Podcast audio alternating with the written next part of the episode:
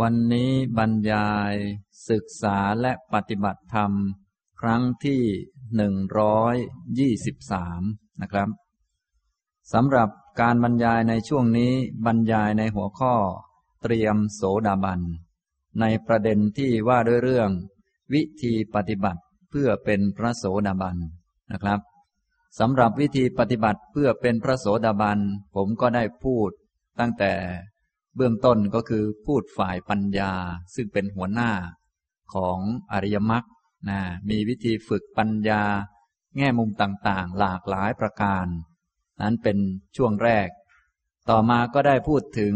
โสตาปฏิยังคะสี่เหตุให้บรรลุโสดาบัน แล้วก็ในช่วงนี้กำลังพูดถึง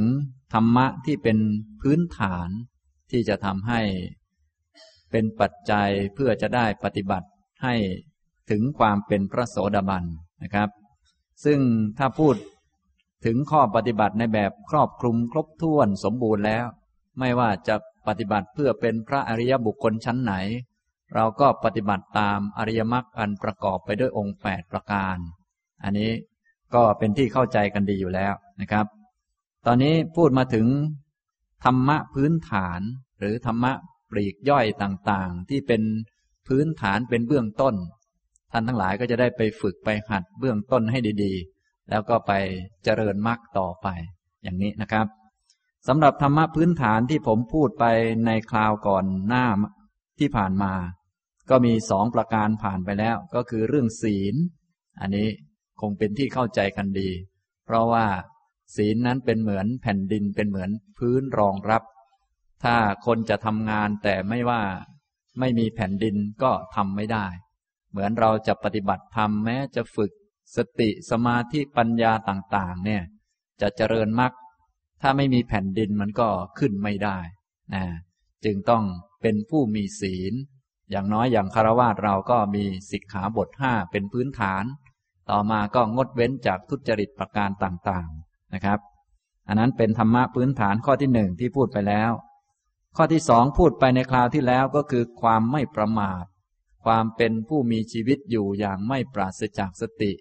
ถ้าเป็นคนปราศจากสติแล้วถึงแม้จะฟังธรรมะชั้นสูงระดับไหน จนถึงฟังเรื่องพระอรหันต์นิพพานไปเลย แต่ว่าถ้าเป็นคนประมาทหลงลืมมัวเมาไป ก็ไม่ได้นึกถึงไม่ได้ทำทีนี้ครั้นจะทำธรรมะฝ่ายดีๆ แต่ว่าไม่มีสติมันก็ทำไม่ได้ เอาแท้ควบคุมความรู้สึกตัวเองโกรธแล้วไม่ว่าเขาอย่างนี้ ถ้าขาดสติก็ทำไม่ได้เช่นกัน ฉะนั้นการอยู่อย่างไม่ปราศจากสติจึงสำคัญมาก ความไม่ประมาทเนี่ย เป็นที่รวมของกุศลธรรมทั้งหลาย กุศลธรรมทั้งหลายมีหลายขั้นหลายระดับเหลือเกิน ถ้าว่าแบบกุศลชั้นสูงสุดก็คือมรรคนี่แหละ เป็นของสูงสุดแล้ว เพราะว่าถ้ามรรคเกิดขึ้นเป็นกุศลและผลก็ตามมาทันทีเลย ถ้าเป็นกุศลธรรมดาธรรมดาอย่างเราทำบุญเนี่ยบางทีต้องรอรับผลนู่น อีกสองสาวันข้างหน้าหนึ่งปีข้างหน้าหรืออีกบางทีอาจต้องรอชาติหน้าหรืออีกตั้งหลายๆ ชาติ แต่ถ้าทำกุศลประเภทฝ่ายมรรคเนี่ยเมื่อมรรคเกิดผลก็ตามมาทันที เช่นถ้าเห็นถูกต้อง ทุกก็หมดไปทันทีเลย แน่นอนตายตัวอย่างนั้น เป็นกุศลระดับสูง ถ้าเป็นกุศลประเภททำบุญไปให้ทานหยอดตู้อย่างนี้กว่าจะได้ความสุขหรือว่าได้ความร่ำรวยมาทีหนึ่งบางทีต้องรอชาติหน้า หรือชาตินู้นอีกโอ้หลายขั้นตอน ไม่ทราบว่าจะมาเมื่อไหร่ แต่ถ้าทำอริยมรรคแล้ว ถ้ามีความเห็นถูก ทุกก็จะหายไปเลยนะตรงตัวทันทีเลย ถ้าคิดถูกต้องทุกก็จะหายไป ทีนี้ถ้ามีอริยมรรคมีองค์แปดมาประชุมรวมกัน เป็นมรรคผลก็ตามมาทันทีเลย ไม่มีระหว่างขั้น เรียกว่าเป็นอากาลิโกทีเดียวเนี่ยจึงเป็นกุศลระดับสูง ซึ่งกุศลทั้งหลายทั้งปวงเนี่ยมีเยอะแยะหลายระดับขั้นตอน แต่ว่าทั้งหมดเนี่ยก็ต้องอาศัยความไม่ประมาทจึงทำได้นะอย่างนี้นี่ได้พูดไปธรรมะพื้นฐานสองประการ วันนี้จะมาพูดต่อไป เป็นธรรมะพื้นฐานอีกเหมือนกัน ท่านทั้งหลายควรมีไว้ธรรมะพื้นฐานเนี่ย แม้จะปฏิบัติธรรมชั้นสูงแค่ไหน ถ้าพื้นฐานไม่ดีก็คงจะทราบอยู่ เหมือนบ้านไม่มีเสาเข็มเนี่ยคงจะพังคลืนลงมา ไปสูงเท่าไหร่ก็สูงได้แป๊บเดียวก็ล้มคลืนลงมาแล้ว หรือแค่เห็นแวบๆก็ทำไม่ได้แล้ว อย่างนี้นะครับ ธรรมะพื้นฐานข้อที่สามที่จะนำมาขยายความวันนี้ก็คือ ความอดทน หรือว่าขันตินะ เนื่องจากการปฏิบัติธรรมเนี่ยเราต้องการลดละกิเลส อริยมรรคเนี่ยก็ตัดกิเลสขาดโดยสิ้นเชิง พระโสดาบันก็ตัดกิเลสได้เท่าไรอะไรบ้าง อันนี้ท่านทั้งหลายก็คงจะได้ฟังมาแล้ว ผมเคยนำมาบรรยายแล้ว ทีนี้กิเลสละเอียดละเอียดมันจะหมดไปได้ กิเลสหยาบๆจะต้องถูกขูดเกลาออกไปก่อน เปรียบเหมือนเราจะตัดต้นไม้ ต้นไม้มันต้นใหญ่นะเราจะใช้ขวานฟันทีเดียวแล้วให้มันหักเลยเนี่ย คงเป็นไปไม่ได้ จะต้องค่อยๆเลาะ ค่อยๆเลาะออกไป พอมันบางหรือว่ามันเหลือนิดหน่อยแล้วก็ใช้ขวานฟันทีเดียวก็ขาดเลย เหมือนกับกิเลสนั่นแหละ แน่นอนว่าพออริยมรรคเกิดขึ้นกิเลสก็ขาดชับทันทีเลย แต่ว่ากว่าที่กิเลสจะขาดเนี่ย มันต้องขูดเกลากิเลสออกไป ให้เหลือน้อยๆให้เบาบางลง อย่างนี้ทำนองนี้ ตัวธรรมะ ที่เป็นคุณธรรมสำหรับขัดเกลากิเลสหรือเผากิเลสที่ยอดเยี่ยมที่สุด ไม่มีอะไรจะเยี่ยมไปกว่านี้แล้ว ก็คือขันติหรือความอดทนความอดกลั้นได้ พระพุทธองค์ก็ทรงแสดงไว้แล้ว พวกเราก็คงท่องได้ยินอยู่บ่อยๆ แต่บางทีก็อาจจะหลงไปบ้างลืมไปบ้างนะ เพราะพวกเราก็เป็นพวกลืมประจำอยู่แล้ว ก็เลยต้องมาทบทวนกันนะ ก็ขันติเนี่ยอยู่ในโอวาทปาติโมกที่พระพุทธองค์ตรัสขึ้นมาเลยทีเดียวว่า ขันติปรมังตะโปตีติขา ขันติคือความอดทนอดกลั้นได้เนี่ยเป็นตับบะคือเครื่องเผากิเลสที่ยอดเยี่ยมที่สุด ไม่มีอะไรจะยอดไปกว่านี้แล้ว ถ้าอยากจะหมดกิเลสบางท่านก็ว่า เอาไปให้ทานสิ ไปนั่นสิ ไปนี่สิ ไปรักษาศีลสิ ไปอุโบสถสิ หลายท่านมาหลายอุโบสถแล้วเนี่ยนะ ได้ผ่านไปทำอุโบสถเข้าจำรักษาศีลมาหลายครั้งแล้ว ผลปรากฏว่ากิเลสลดลงบ้างไหมครับ บางท่านก็ไม่ลด บางท่านก็เพิ่ม บางท่านก็ลดลงมาหน่อยนึงก็ไม่ว่ากัน อันนั้นก็ตามความสามารถของแต่ละคนแต่ละท่าน แต่ว่าข้อธรรมะอันหนึ่งที่พระพุทธองค์รับรองเอาไว้ว่าขัดกิเลสได้ดีที่สุด เผาได้ดีที่สุดเลย ไม่มีอะไรจะดีไปกว่านี้เลย ก็คือความอดทนครับ ขันติเนี่ยความอดทนให้ท่านทั้งหลายไปท่องไว้ ขันตีปรมังตะโปตีติขา ตะโปตะปะก็คือเครื่องเผาบาป เครื่องเผาอากุศลที่ยอดเยี่ยมที่สุดเลย เผาเวรเผาภัยที่ยอดเยี่ยมที่สุด ในเมื่อกิเลสยังไม่หมดเนี่ย ถ้ากิเลสเกิดขึ้น เครื่องเผากิเลสที่ดีที่สุดนี่คือความอดทนไม่มีอะไรจะดีไปกว่านี้แล้ว ถ้าจะตัดกิเลสเลยก็ต้องใช้มรรคแต่นี้ถ้าพูดถึงตอนที่มรรคยังไม่เกิดจะให้ทํำยังไง นะ ก็พวกเราก็ไม่อยากจะมีกิเลสแหละ ก็พยายามเจริญมรรคอยู่นี่แหละ จึงจะตัดกิเลสได้ แต่ถ้ากิเลสมันเกิดเครื่องขูดเครื่องกลาวที่ดีที่สุดเนี่ย ก็ต้องว่า ขันติคือความอดทนอดกลั้นได้นี่แหละ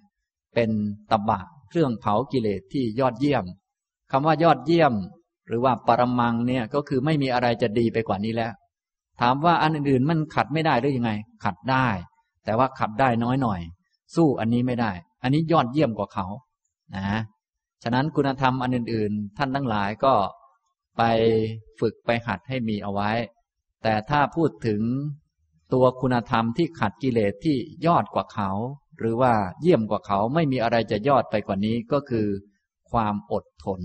ขันตินั่นเองนะซึ่งพวกเราก็คงได้ยินบ่อยๆ ขันติเนี่ย แต่ว่าโดยทั่วไปผู้มาปฏิบัติธรรมเนี่ย บางทีก็ไม่ค่อยอดทนกัน เลยไม่ค่อยลดกิเลส ฉะนั้นอยากจะลดกิเลสต่อไปให้อดทนนะครับ ทีนี้ความอดทนที่พระพุทธองค์ทรงแสดงแจกแจงไว้ ถ้าพูดถึงในตั้งแต่ขั้นเบื้องต้นเนี่ยนะก็มีอยู่สี่ประการให้อดทนต่อเรื่องสี่เรื่องด้วยกัน ให้ทนให้ได้คำว่าทนได้ก็คือเราไม่ไปบน่นไม่ไปว่า ไม่ไปแช่ง ไม่ไป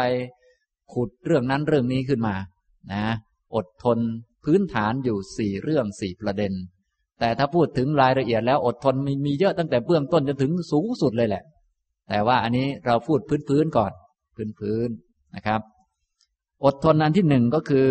อดทนต่อความเย็นความร้อน ความหิว ความกระหายเนี่ยก็พูดแล้วก็เหมือนเรื่องง่าย ๆ นี่เองนะในยุคนี้ประเทศไทยเรา แดดมันร้อน เราจะมานั่งบ่นว่าแดดร้อน อันนี้แดดมันไม่รู้เรื่อง แต่ว่ากิเลสของเราก็จะเพิ่มตามคำบ่นไปด้วยนะ แต่ถ้าไม่บ่นอดทนไว้ แดดร้อนก็ช่างมัน ไม่บ่นอดไว้ ทนไว้ กิเลสก็จะลดลงไป นะ ฉะนั้นกิเลสทั้งหลายมันจะเพิ่มขึ้นมาจากความคิดและการยึดถือของเรา โดยเฉพาะยึดและคิดจนมานั่งบ่นนี่แหละนะที่บ่นเนี่ยแสดงว่ามันยึดถือมากแล้ว นะบ่นนั่นบ่นนี่นะ อะไรพวกเนี้ย ความเย็นความร้อน ความหิวเนี่ย ใครๆก็หิวเป็นทั้งนั้น และแท้ที่จริง หิวเล็กๆน้อยๆหรือหิวทั้งวันหนึ่งมันก็ไม่ตายอะไร บางคนไม่อดทนนะหิวนิดๆหน่อยๆก็บ่นอย่างนั้นอย่างนี้อะไรต่างๆ เนี่ย กิเลสก็จะเข้ามานะครับ อย่างนี้ พอกิเลสเข้ามาก็นั่นแหละ คุณธรรมต่างๆ ที่เคยมีก็ลดหายลงไป เนี่ย ฉะนั้นความอดทนจึงเป็นคุณธรรมสำหรับ ขัดกิเลสที่ยอดเยี่ยมที่สุด เหมือนที่พระพุทธองค์แสดงไว้ทุกประการเลย ถ้าท่านทั้งหลายต้องการเจริญก้าวหน้าในธรรมะเนี่ย จะต้องอดทน ต้องทนให้ได้ ต้องฝืนต้องหัด ซึ่งว่าไปแล้วที่ผมจะอ่านแจกแจงออกมาเนี่ยก็เป็นเรื่องง่ายๆเอง แต่ว่าโดยส่วนใหญ่คนไม่ค่อยอดทนกัน พอไม่ค่อยอดทนกิเลสก็ไม่ลด พอไม่ลดจะไปปฏิบัติธรรมก็ทำท่าเหมือนจะลดกิเลสได้ พอออกมาข้างนอกไม่ยอมอดทน กิเลสก็เหมือนเดิมเนี่ยอย่างนี้ทำนองนี้นะครับ ฉะนั้นท่านทั้งหลายก็อย่าลืมคุณธรรมข้อนี้ที่เป็นพื้นฐานที่สำคัญในการขัดเกลากิเลสในการขูดกิเลสออกนะไม่มีคุณธรรมใดจะยอดเยี่ยมไปกว่านี้แล้ว คุณธรรมอื่นๆก็ดีเหมือนกัน ก็ขูดกิเลสได้เหมือนกัน แต่ว่าถ้าขูดดีที่สุดยอดที่สุด ก็ต้องว่าขันตินี่เองนะ เราก็อ้างพระพุทธพจน์ที่พระพุทธองค์ตรัสไว้ในโอวาทปาติโมกมาแสดงได้ ขันตีปรมังตะโปตีติขา ขันติคือความอดทนอดกลั้นได้ เป็นตบะ คือเครื่องเผากิเลสที่ยอดเยี่ยม ยอดเยี่ยมคือไม่มีอะไรจะยอดไปกว่านี้แล้ว มันสูงกว่าเขาแล้วมันยอดกว่าเขานะครับ นี้อดทนอันที่หนึ่งอดทนต่อความเย็นความร้อน ความหิว ความกระหาย อดทนอย่างที่สอง อดทนต่อสัมผัสของเหลือบยุงลมแดดและสัตว์เลื้อยคลานทั้งหลายนะอดทนต่อสัตว์เลื้อยคลานต่างๆ เหลือบยุง แมงวีแมงวันทั้งหลายนี่ โอ้มีให้อดทนเยอะแยะ ที่บ้านของเราเนี่ยคงมีมด มีมแมลง มีมแมลงวัน มีนั่นมีนี่ มาไต่มาตอม เหลือบยุงต่างๆ เนี่ย ให้อดทน อย่าบน่นอย่าเรื่องมาก ให้อดไว้ทนไว้ ยุงกัดมันก็คงไม่มีใครตายอะไรหรอกนะ อย่าได้ตายก่อนยุงก็แล้วกัน บางคนนี่ แค่เห็นหน้ายุงก็จะตายแล้วอย่างนี้ นั่นมันเป็นเพราะกิเลสนั่นแหละมันทนไม่ได้ ฉะนั้นความอดทนก็จะช่วยขัดกิเลส ถ้าทนสัตว์เหล่านั้นไม่ได้ แสดงว่าเป็นเพราะสัตว์เหล่านั้น หรือเป็นกิเลสของเราเองครับ เป็นกิเลสของเราเองอันนี้ชัดอยู่ เราก็แค่อดทนฝืนขัดนะเราอยากจะหมดกิเลสแต่ไม่ยอมฝืนไม่ยอมขัดกิเลสนี่ กิเลสยังตัวเบ้อเร่ออยู่ยังกระด้างอยู่อย่างนี้มันก็จะตัดไม่ได้ อริยมรรคเขาไว้ตัดกิเลสละเอียดเขาไม่ได้ไว้ตัดกิเลสยาวนะไม่ใช่ว่ากิเลสหยาบๆเยอะแยะเดี๋ยวผมไปฝึกอริยมรรคคงจะตัดได้แล้ว อริยมรรคเนี่ยเขาไว้ตัดกิเลสละเอียดเท่านั้น เขาไม่ได้ไว้ตัดกิเลสหยาบ กิเลสหยาบๆนี่ต้องใช้ธรรมะพื้นฐานเป็นตัวตัด เช่น พวกศีล พวกความไม่ประมาทความอดทน ความซื่อสัตย์สุจริตทั้งหลายเนี่ย พวกนี้ล้วนเป็นพื้นฐานที่ดี ถ้าใครมีพื้นฐานที่ดี ตัดกิเลสหยาบๆออกไปได้ ต่อมาก็มาทำสมาธิตัดนิวรณ์ต่อมาก็ฝึกอริยมรรคตัดกิเลสละเอียดต่อไป มันเป็นขั้นเป็นตอนกันอยู่นะอย่างนี้นะครับ นี้อดทนข้อที่สองอดทนต่อสัมผัสของเหลือบยุงลมแดดและสัตว์เลื้อยคลานทั้งหลาย แม่สัตว์เลื้อยคลานทั้งหลายก็เยอะเหลือเกินนะ ในบ้านเราถ้าพูดเอาเฉพาะในบ้านเนี่ย ก็มีอะไรบ้างล่ะ สัตว์เลื้อยคลาน คลานคลาน แล้วก็เดินเดินมาอยู่นั่นน่ะจิ้งจกตุ๊กแกแมงสาบ อะไรต่อมีอะไรนั่นน่ะ ต้องอดทนให้ได้ ถ้าทนไม่ได้ มีแต่ขยะขยงก็อยู่อย่างนั้น อันนี้ก็เป็นกิเลสของเราเอง งูนี่ก็คลานเต็มๆเลยไม่มีแม้กระทั่งขาเลย นี่ต้องอดทนให้ได้ กิ้งกาจิ้งจกตุ๊กแกอย่างเนี้ยนะ ต้องอดทนได้ ถ้าอดทนไม่ได้ เอาแต่บน่นเอาแต่กลัวเขา เอาแต่แช่งเขาเอาแต่ ด่าเขาอย่างนั้นอย่างนี้ เอาแต่ไล่ที่ไล่ทางต่าง ๆ เนี่ย กิเลสก็เยอะนะฉะนั้นหลายคนเนี่ย ก็ปัญหาก็มีมาก ที่ปัญหามีมากก็เพราะกิเลสของตนนั่นแหละ ทีนี้พอปัญหามีเยอะก็ไปโทษ สัตว์อื่นๆเขาไปโทษจิ้งจกตุ๊กแกแมงวัน แมงหวีอะไรไปเรื่อย อย่างนี้มันก็ผิดพลาดไปไกลนะครับ นี่ให้ท่านทั้งหลายเป็นผู้อดทนต่อสัมผัสของเหลือบยุงลมแดดและสัตว์เลื้อยคลานทั้งหลาย นี่เป็นข้อที่สองนะครับ ต่อไปอดทนข้อที่สามก็คืออดทนต่อคำว่าร้าย หยาบคาย คำที่ทิ่มแทงและคำนินทาต่างๆของชาวโลก นี่ข้อนี้ก็สำคัญนะในที่นี้ทุกท่านคงไม่มีท่านไหน ไม่เคยถูกด่า ไม่เคยถูกนินทา คงโดนกันมาทุกคน แม้กระทั่งผมผู้พูดนี้ก็โดนเป็นประจำอยู่แล้ว อันนี้มันก็เป็นเรื่องธรรมดาเหลือเกิน ถ้าใครไม่เข้าใจธรรมดาแล้วก็ทนไม่ไหวอย่างนั้นแสดงว่าเป็นคนมีกิเลสเยอะมาก บางคนหนักกว่านั้นอีกนะ ไปด่าเขาคืนไปทำร้ายหรือไปเป็นศัตรูกับคนนั้นคนนี้ผูกเวรกัน บางครั้งไม่เผาผีกันเลยก็มี จนตัวเองจะเป็นผีอยู่แล้ว ยังจะไม่เผาเขาอีก มันก็วุ่นวาย นะ ฉะนั้นจะต้องอดทนให้ได้ ถ้อยคำหยาบคายว่าร้ายของผู้อื่นคำนินทาของผู้อื่น ถ้าพูดตามหลักธรรมะแล้วคำว่าร้ายหยาบคลายหรือเขามาด่าเราเขาก็แค่คนขาดสติควบคุมตัวเองไม่ได้เลย อันนี้ว่าไปแล้วเราไม่น่าจะโกรธเขาเลย ควรจะทนได้ เพราะเขาเป็นคนขาดสติควบคุมตัวเองไม่ได้ นะ เพราะว่าเวลาคนอื่นเขาด่าเรานินทาเราก็ไม่ได้บอกอะไรในตัวเราเลย บอกตัวเขาผู้ด่าเรานั่นแหละ ว่าเขาควบคุมตัวเองไม่อยู่ เขาโกรธเราแล้ว อย่างนั้นอย่างนี้เป็นต้น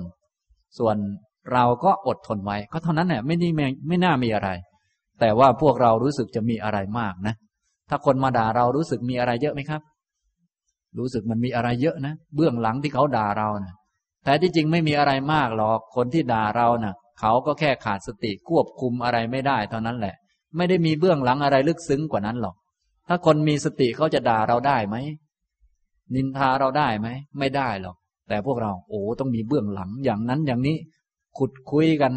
ด่ากันอะไรกันนี้จนเกิดเวรต่างๆ เยอะแยะมากมาย ทั้งเวรโดยบุคคลผูกกันก็มี ทั้งเวรโดยอกุศล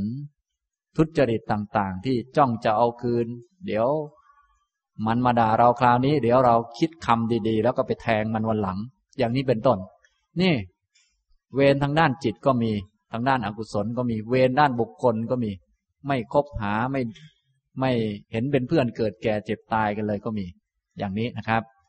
อันนี้เป็นเพราะอะไรก็เป็นเพราะไม่อดทนนั่นเอง แต่ถ้าอดทนเนี่ย แม่ดีมาก ขัดกิเลสได้ดีมากนะฉะนั้นมีเรื่องให้ท่านทั้งหลายได้อดทนเป็นเครื่องฝึกพื้นฐาน บางท่านจ้องแต่จะเป็นโสดาบัน เพราะตอนนี้พูดเรื่องเตรียมโสดาบันนะจ้องแต่จะเป็นอยู่นะพูดไปพูดมาตอนนี้ แม้แต่เบื้องต้นบางท่านยังทำไม่ได้เลย ฉะนั้นยังไม่ต้องรีบก็ได้นะเอาเบื้องต้นให้ดีซะก่อน แต่ถ้าท่านไหนเบื้องต้นก็ดีแล้วอะไรแล้ว ผมก็ได้พูดตั้งแต่ปลายมาเลย ตั้งแต่ปัญญาอะไรมา ท่านก็ทำต่อไปนะครับ ตอนนี้พูดลงมาจนถึงขั้นพื้นฐานแล้วตอนนี้นะ ท่านก็จะได้มาตรวจสอบ ท่านไหนที่มีพื้นฐานที่ดีแล้วก็นับว่าหน้าอนุโมทนา อย่าลืมเอาพื้นฐานนั้นไปฝึกสติ ฝึกสมถาวิปัสนา ฝึกอริยมรรคต่อไป บางท่านมีพื้นฐานที่ดี แต่ไม่ทำต่อมันก็ไม่ได้นะแน่อย่างนี้บางท่านอยากทำต่อ แต่ว่าพื้นฐานไม่ดีก็ทำไม่ได้เหมือนกัน อย่างนี้มันต้องมีทั้งพื้นฐานที่ดี มีทั้งการกระทำต่อเนื่องไปตามลำดับ บางท่านพื้นฐานดีไปฝึกสติ สติก็มีแล้วไม่ประมาทแล้ว แต่ไม่ทำสมถาวิปัสสนาต่อไปก็ไม่ได้เช่นกัน ต้องมีพื้นฐานที่ดี ไปทำสติ ให้มีความรู้ตัวอยู่เสมอ ไปทำสมถาวิปัสสนาทำให้ครบอริยมรรคตามลำดับเนี่ยจึงจะได้ผลนะ ไม่ใช่ว่าเอา้า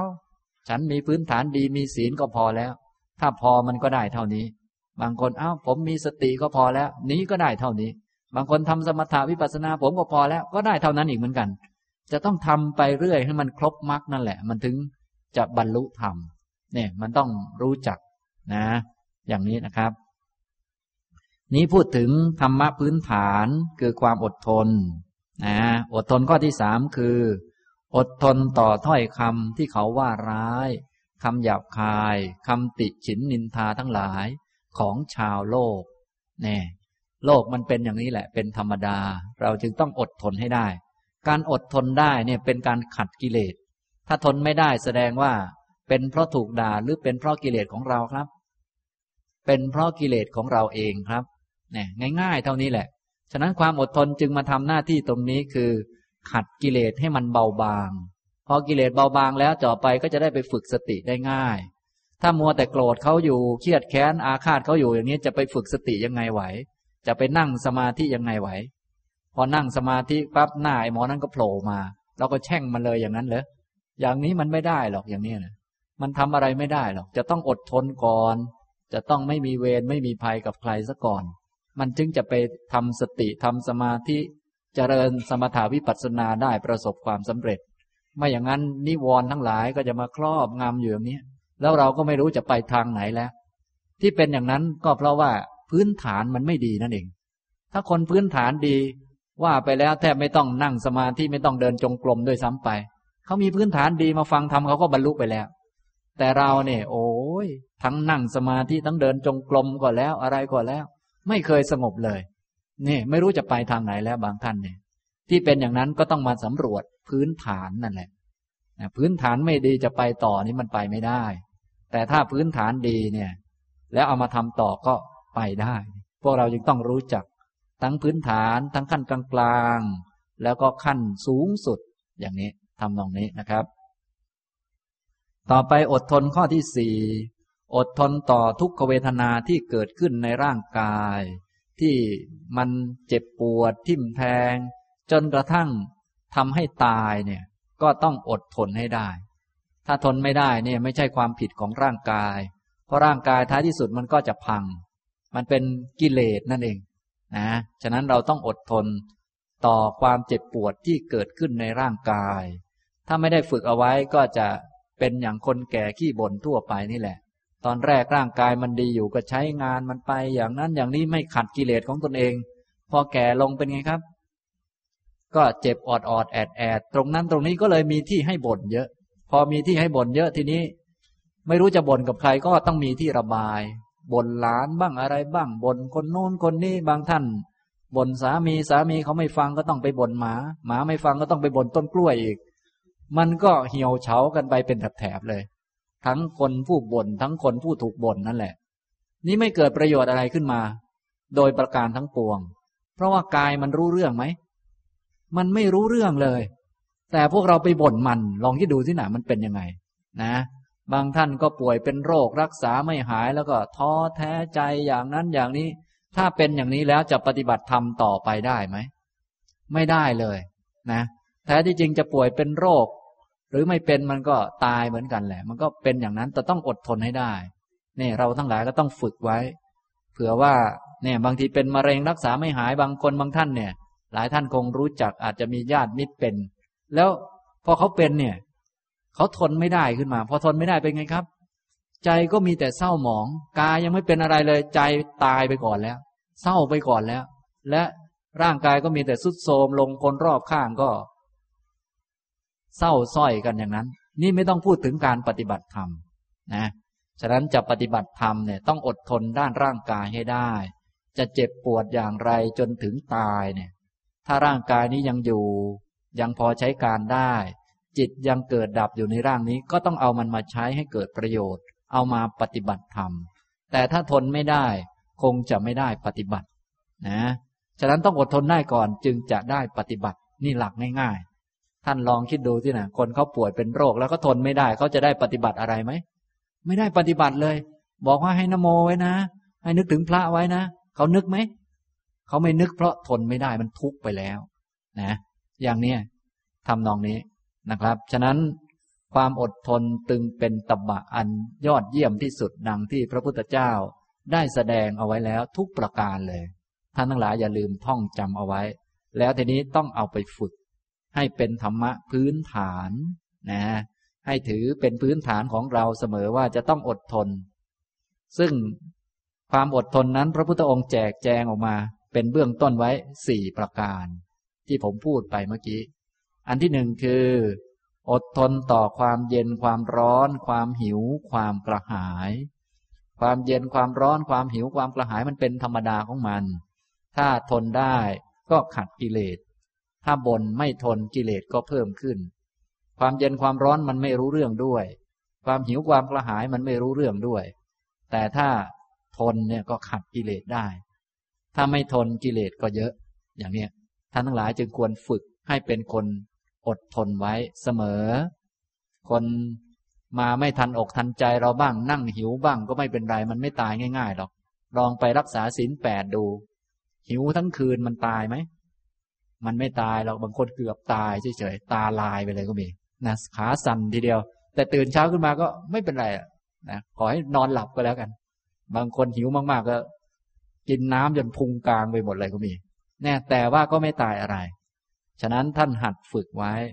จะหิวบ้างจะกระหายบ้าง ไม่ทันอกทันใจเราบ้างก็ต้องอดทนฝืนไว้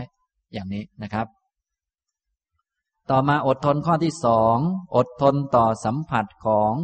เหลือบยุง ลม แดด และสัตว์เลื้อยคลานทั้งหลาย อันนี้ก็เป็นปัญหาเหลือเกินสำหรับหลาย ๆ ท่านเนี่ยนะ ยุงแมงหวีแมงวันเนี่ยเป็นไงครับ เยอะไหม รู้สึกจะเยอะนะบางท่านทนไม่ค่อยได้ ที่ทนไม่ค่อยได้นี่เป็นกิเลสของเรานะครับ ต้องเข้าใจอย่างนี้ และถ้าเราต้องการจะปฏิบัติธรรม เราก็ต้องขัดกิเลสหยาบๆออกไป แค่กิเลสหยาบๆอย่างนี้ยังขัดไม่ได้ จะไปนึกถึงขัดกิเลสละเอียดเนี่ยมันเป็นไปไม่ได้ครับ เพราะว่ามันไม่ใช่สัจธรรมแล้วอย่างนั้น มันต้องเป็นไปตามลำดับ ต้องขัดจากหยาบๆไปนะต้องอดทนต่อ สัมผัสของเหลือบยุงลมแดด และสัตว์เลื้อยคลานทั้งหลาย สัตว์เลื้อยคลานก็เยอะแยะเหลือเกิน ที่ผมยกตัวอย่างเอามาในบ้านเราเนี่ยก็หลายตัวเหลือเกิน นะจิ้งจกตุ๊กแก แมงสาบ เอยอะไรเอยเนี่ย บางทีวิ่งอยู่แถวนั้นเนี่ยบางที นะบางท่านบางบ้านก็มีหนูหนุนวิ่งอยู่ข้างบนเพดานนั่นนะนะอย่างนี้ถ้าอดทนไม่ได้เนี่ยไม่ใช่ที่พวกมันหรอกพวกมันไม่รู้เรื่อง พวกนั้นมันเป็นสัตว์เดรัจฉาน อย่างดีก็แค่ไปหากิน หาที่นอนแล้วก็ไปสืบพันธุ์หา คู่รักอะไรของมันเท่านั้นแหละ ส่วนพวกเราเนี่ยต้องอดทนไว้อดทนนะพออดทนได้แล้วจะทำความดีเพิ่มเติม เช่น ช่วยเหลือมันบ้างอะไรบ้าง อันนั้นก็เป็นความดีของเรา ปฏิบัติทำให้ต่อเนื่องกัน แต่เบื้องต้นจะปฏิบัติทำได้ จะต้องอดทนก่อน ถ้าทนไม่ได้เป็นไงครับ ผลปรากฏมี หลายคนหลายท่านก็เคยทำมา พอทนไม่ได้รำคาญยุงก็ฉีดยุงเลยก็มีเนี่ยเห็นไหมพอทนไม่ได้ไม่ต้องพูดถึงปฏิบัติธรรมแล้วเนี่ยมันทุจริตไปเลย บางคนก็บน่น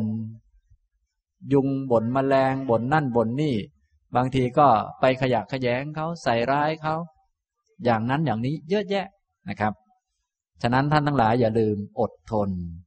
ถ้าทนไม่ได้ก็ให้พยายามฝืนไว้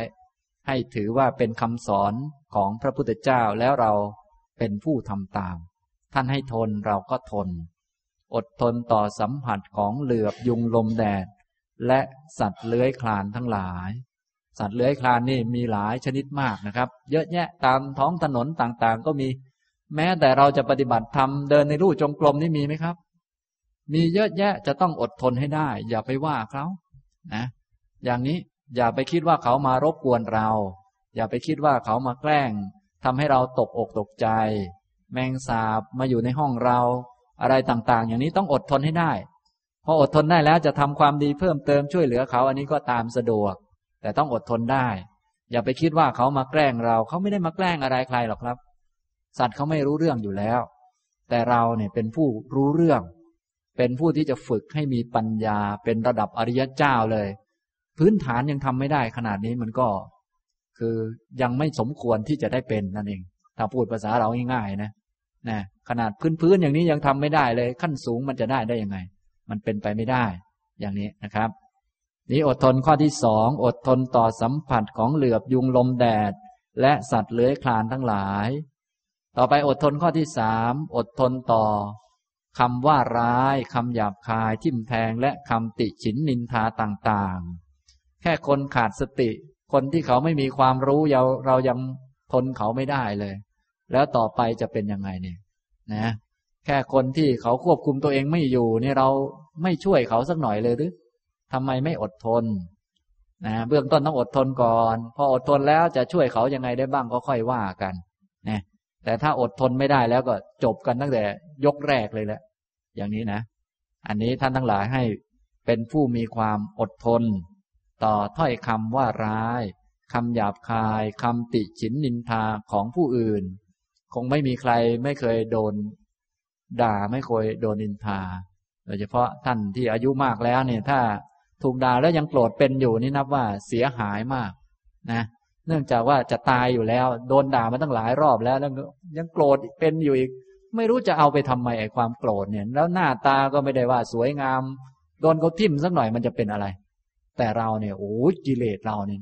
ฉันอยู่มานานแล้วนะแกไม่รู้แล้วฉันเป็นใครเนี่ย ฉันเคยรู้จักนายกคนนั้นนะนายกคนนี้นะเคยจับมือกับ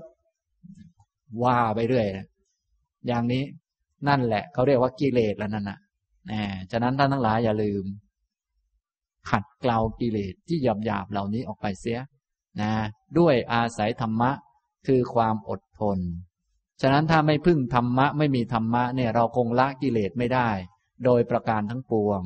ถ้าไม่มีอริยมรรคจะตัดกิเลสได้ขาดเนี่ยคงเป็นไปไม่ได้ จึงต้องสร้างธรรมะขึ้นมาแทนที่นะจะนั่งอยู่เฉยๆแล้วก็ให้กิเลสมันหมดนี่มันมีวันหมดไหมครับ มันไม่มีวัน จะต้องเอาธรรมะเข้ามาใส่แทนนะฉะนั้นท่านทั้งหลายอย่าลืมธรรมะดีๆ อันไหนให้ทำมาเถอะทำให้เยอะๆไว้ บารมีต่างๆ อะไรดีๆเนี่ยทำมาเถอะ แต่ตอนนี้กำลังพูดในแง่ พื้นฐานที่ ยกธรรมะที่สำคัญมา ส่วนอันไหนที่ไม่ยกมาก็ให้ทราบว่าดีเหมือนกันนะอย่างนี้นะครับ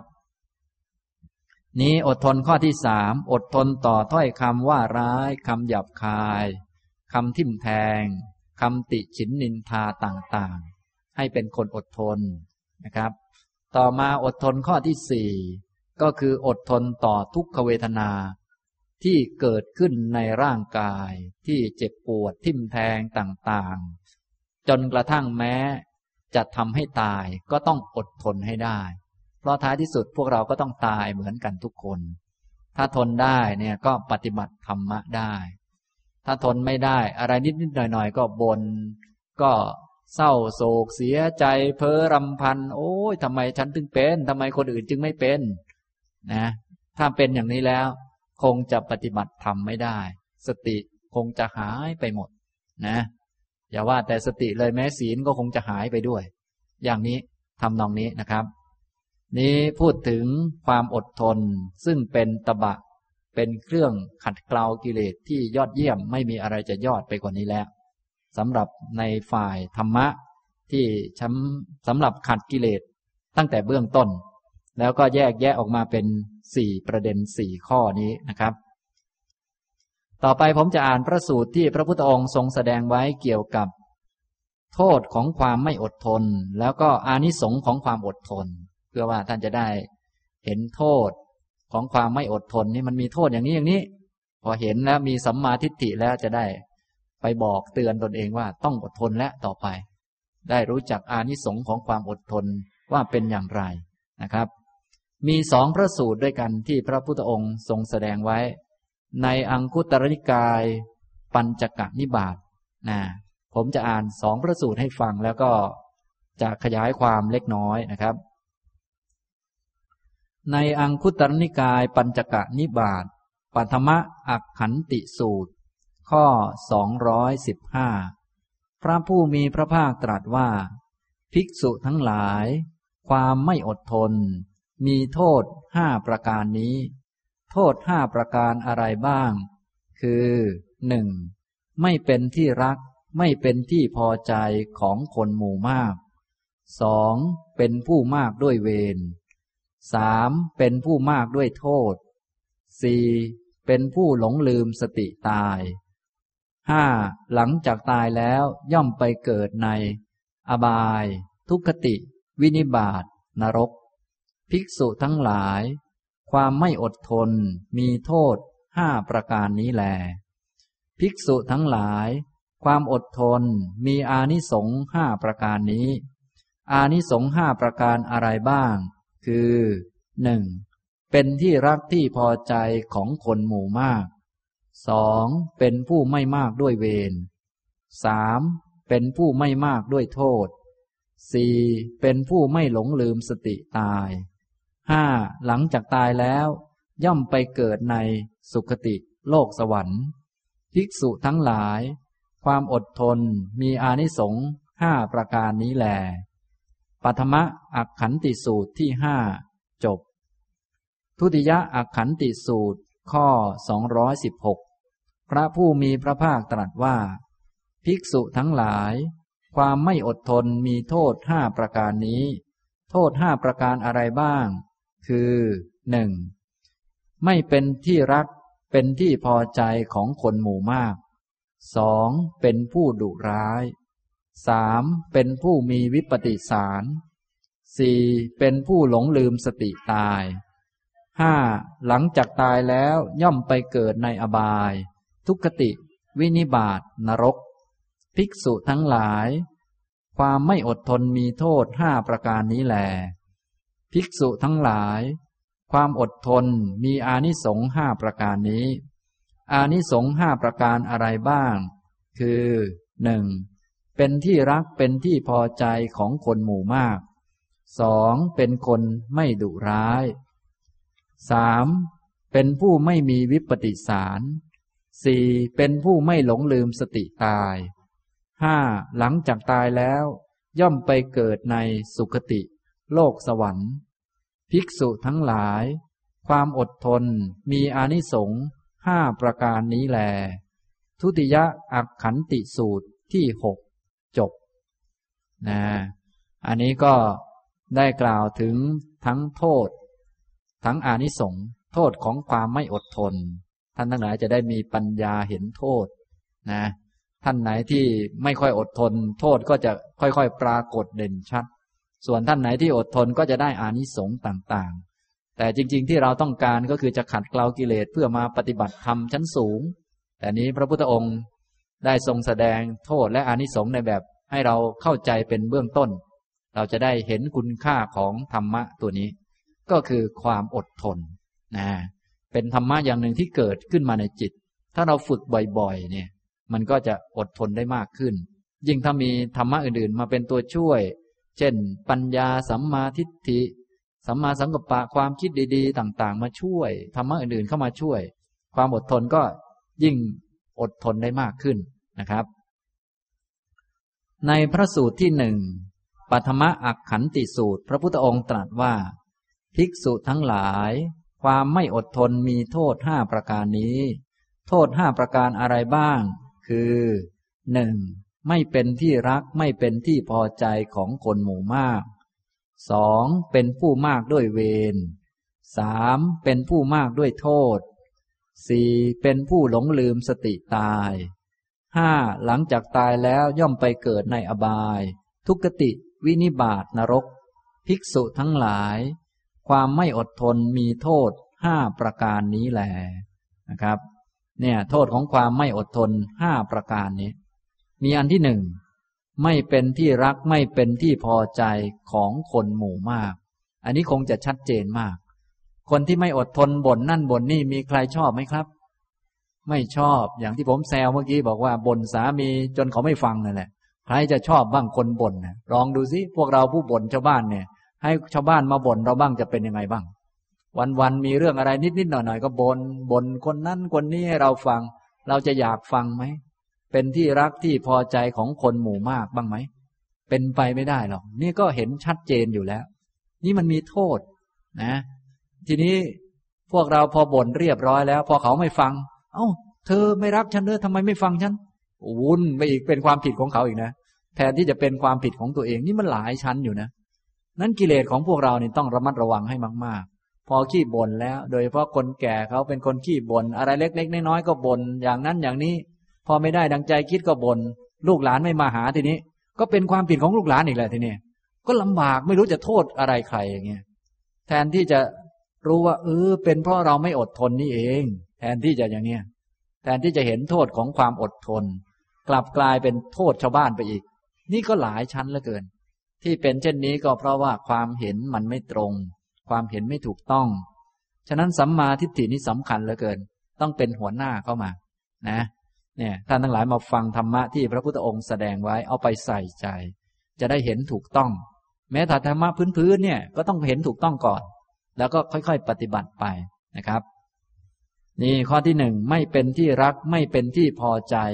ของคนหมู่มาก ถ้าท่านรู้สึกว่า เออเราเนี่ยไม่เป็นที่รักที่พอใจของคนทั่วๆไป แล้วก็ต้องมาสำรวจตัวเองบ้างนะอาจจะเป็นโทษของกิเลสต่างๆ นั่นเอง โดยเฉพาะความไม่อดทนนะครับ คนอดทนใครๆก็ชอบ อันนี้มันเป็นธรรมดาแล้วเกินนะอย่างพวกเราทั่วไปชอบไหมครับ คนอดทนเนี่ย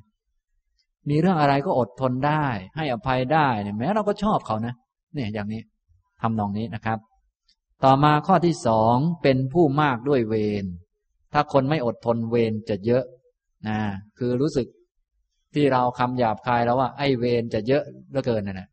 ไอเวรนะจริงๆนั่นมันเกิดจากอะไรครับ เกิดจากความไม่อดทนของเรานั่นแหละ พอคนมาด่าเราก็ไอเวรนะอย่างเนี้ยทีนี้พวกสัตว์ต่าง ๆ ถ้าเราไม่อดทนต่อเขาก็นั่นแหละ ก็รู้สึกพวกเจ้ากรรมนายเวรอะไรต่าง ๆ มาเล่นเอาเอาคืนเราอย่างนั้นอย่างนี้ นี่เป็นผู้มากด้วยเวรทั้งเวรโดยบุคคลโดยสัตว์ รู้สึกว่ามีศัตรูเยอะอะไรเยอะ ผูกเวรกันเยอะโดยบุคคลก็มี โดยอกุศลก็มี จิตใจที่ไม่ดีทั้งหลายเนี่ย ที่ผูกกัน ไม่เผาผีกันก็ดี คิดจะเอาคืนก็ดี เกิดมาเพราะอะไร ก็เกิดมาเพราะความไม่อดทนนั่นเอง นี่เรียกว่าเป็นผู้มากด้วยเวรนะทั้งเวรโดยบุคคลโดยความรู้สึกว่ามีศัตรู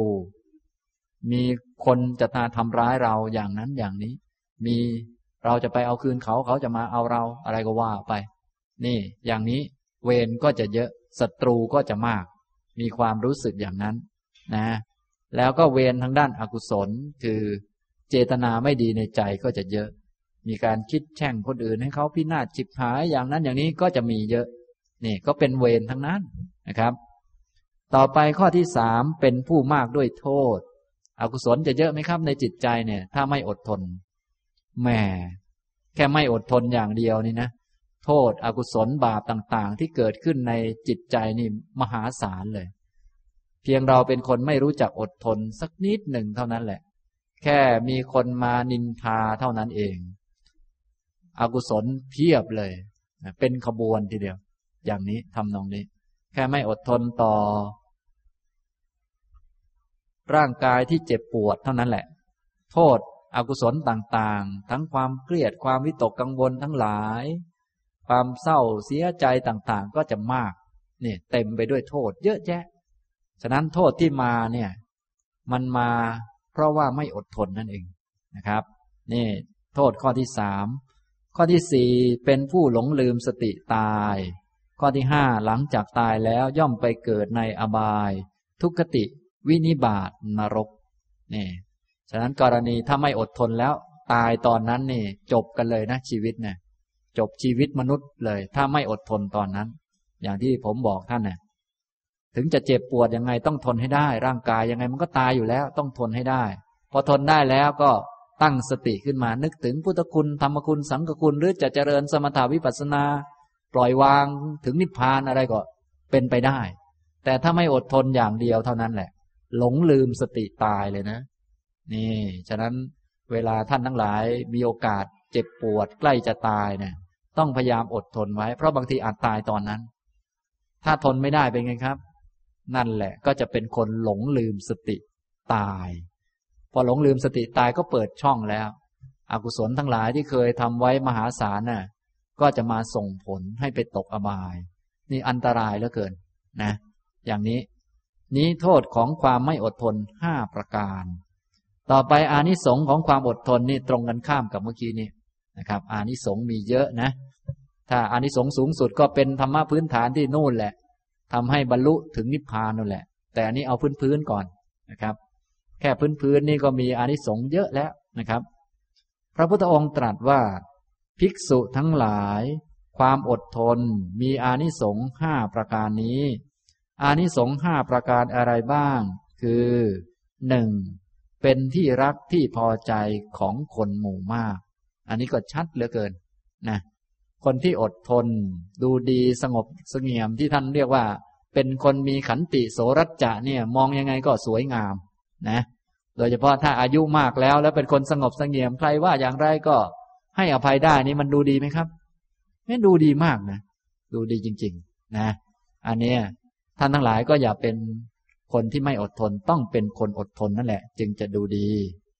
เป็นที่รักที่พอใจของคนหมู่มาก นี่ข้อที่หนึ่งข้อที่สองเป็นผู้ไม่มากด้วยเวรไม่ค่อยมีเวรไม่ค่อยเป็นศัตรูกับใคร นะ อย่างนี้ทำนองนี้ส่วนฝ่ายศัตรูเนี่ย จะกลับมาเป็นมิตรของเราหรือเปล่านั้นอีกเรื่องหนึ่ง แต่อย่างน้อยไม่สร้างศัตรูอะไรกับใครเลย นี่ มันก็ดีนะไม่มากด้วยเวร ข้อที่สามเป็นผู้ไม่มากด้วยโทษ อกุศลในจิตใจก็ไม่ค่อยมี ไม่ค่อยมีโทษเยอะ เป็นผู้ไม่หลงลืมสติตาย และห้าหลังจากตายแล้วย่อมไปเกิดในสุขติโลกสวรรค์นะครับ ฉะนั้นให้ท่านทั้งหลายอดทนให้ได้ ถ้าทนได้ แล้วตายตอนนั้นก็เป็นผู้มีสติตาย ก็จะไปสุขติโลกสวรรค์ นะชีวิตเป็นของไม่แน่ไม่นอน จึงต้องมีธรรมะนั่นแหละเป็นที่พึ่ง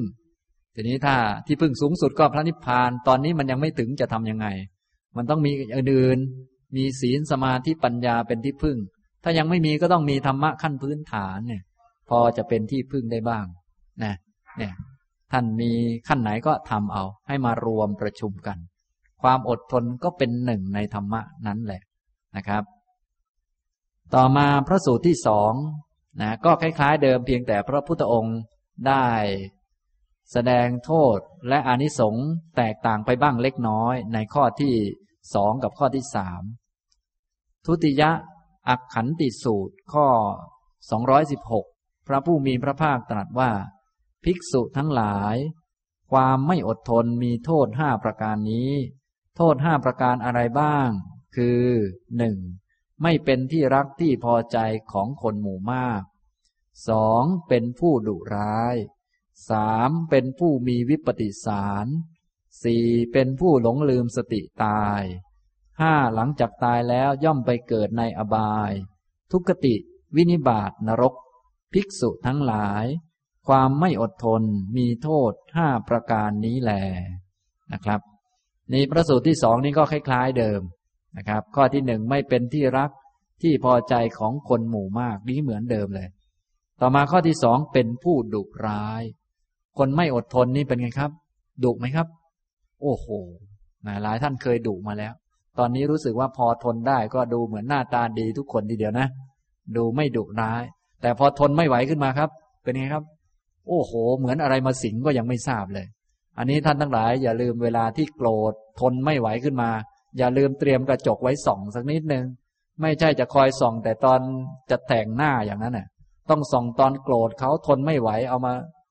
มองสักนิดหนึ่งหน่อย นะ จะได้รู้จักความรู้สึกของคนอื่นเขาที่เขากลัวเราไม่รู้จะไปทางไหนแล้วบางทีนะเนี่ยอย่างนี้บางทีลูกเราเขาก็กลัวเราแทบล้มแทบตายแต่ไม่รู้จะวิ่งไปทางไหน ก็เป็นแม่กำลังโกรธอยู่ ไม่รู้จะทํำยังไงเหมือนกัน เนี่ย ฉะนั้นพวกเราอย่าลืม เวลาทนไม่ได้เนี่ย อย่าลืมยกกระจกขึ้นมาดูสักนิดหนึ่งนะ อย่างนี้ไม่ใช่ยกกระจกขึ้นมาเคลี้ยงไอ้หมอนั่นเลยไม่ใช่อย่างนั้นนะพวกเราเนี่ยเวลาโกรธทนไม่ไหวขึ้นมาอะไรก็จะกลายเป็นอาวุธไปหมด อย่างนี้มันลำบากเหลือเกิน เป็นคนดุร้ายจริง ๆ นะ ไม้อะไรต่อมีอะไรที่อยู่ในมือถ้าทนงูไม่ได้ ทนสัตว์เลื้อยคลานไม่ได้เป็นไงครับ นี่ลองคิดดูที่งูจะมองหน้าเราเป็นยังไงเนี่ยเป็น โอ้โห คนที่เป็นศัตรูกันมานาน เห็นหน้ากันปุ๊บฆ่ากันเลยอย่างขนาดนั้นนะยังไม่ต้องทำอะไรผิดนะแค่วิ่งผ่านหน้าบ้านเท่านั้นแหละ ไม้มาตีเลยอย่างเงี้ย ท่านลองคิดดูที่มันเหมือนเป็นยังไงครับ เหมือนคนที่เป็นศัตรูกันมาไม่รู้กี่ร้อยชาติ มาเจอกันปั๊บยังไม่ต้องพูดกันเลยไม่ต้องถามกันเลย ว่าจะมากัดฉันไหมอะไรไหมตีมาเลย ลองคิดดูที่ไหนมันขนาดนั้นนะนี่เวลามันดุร้ายขึ้นมา ฉะนั้นท่านทั้งหลายก็ อย่าโหดมากนักนะ ให้เป็นคนอดทนหน่อยนะครับ โดยเฉพาะสัตว์เล็กๆน้อยๆเนี่ยเขาไม่สู้เราอยู่แล้ว สู้เราไม่ได้อยู่แล้ว เราจึงต้องอดทนให้ได้ ถ้าทนไม่ได้นั้นเป็นกิเลสนั่นเอง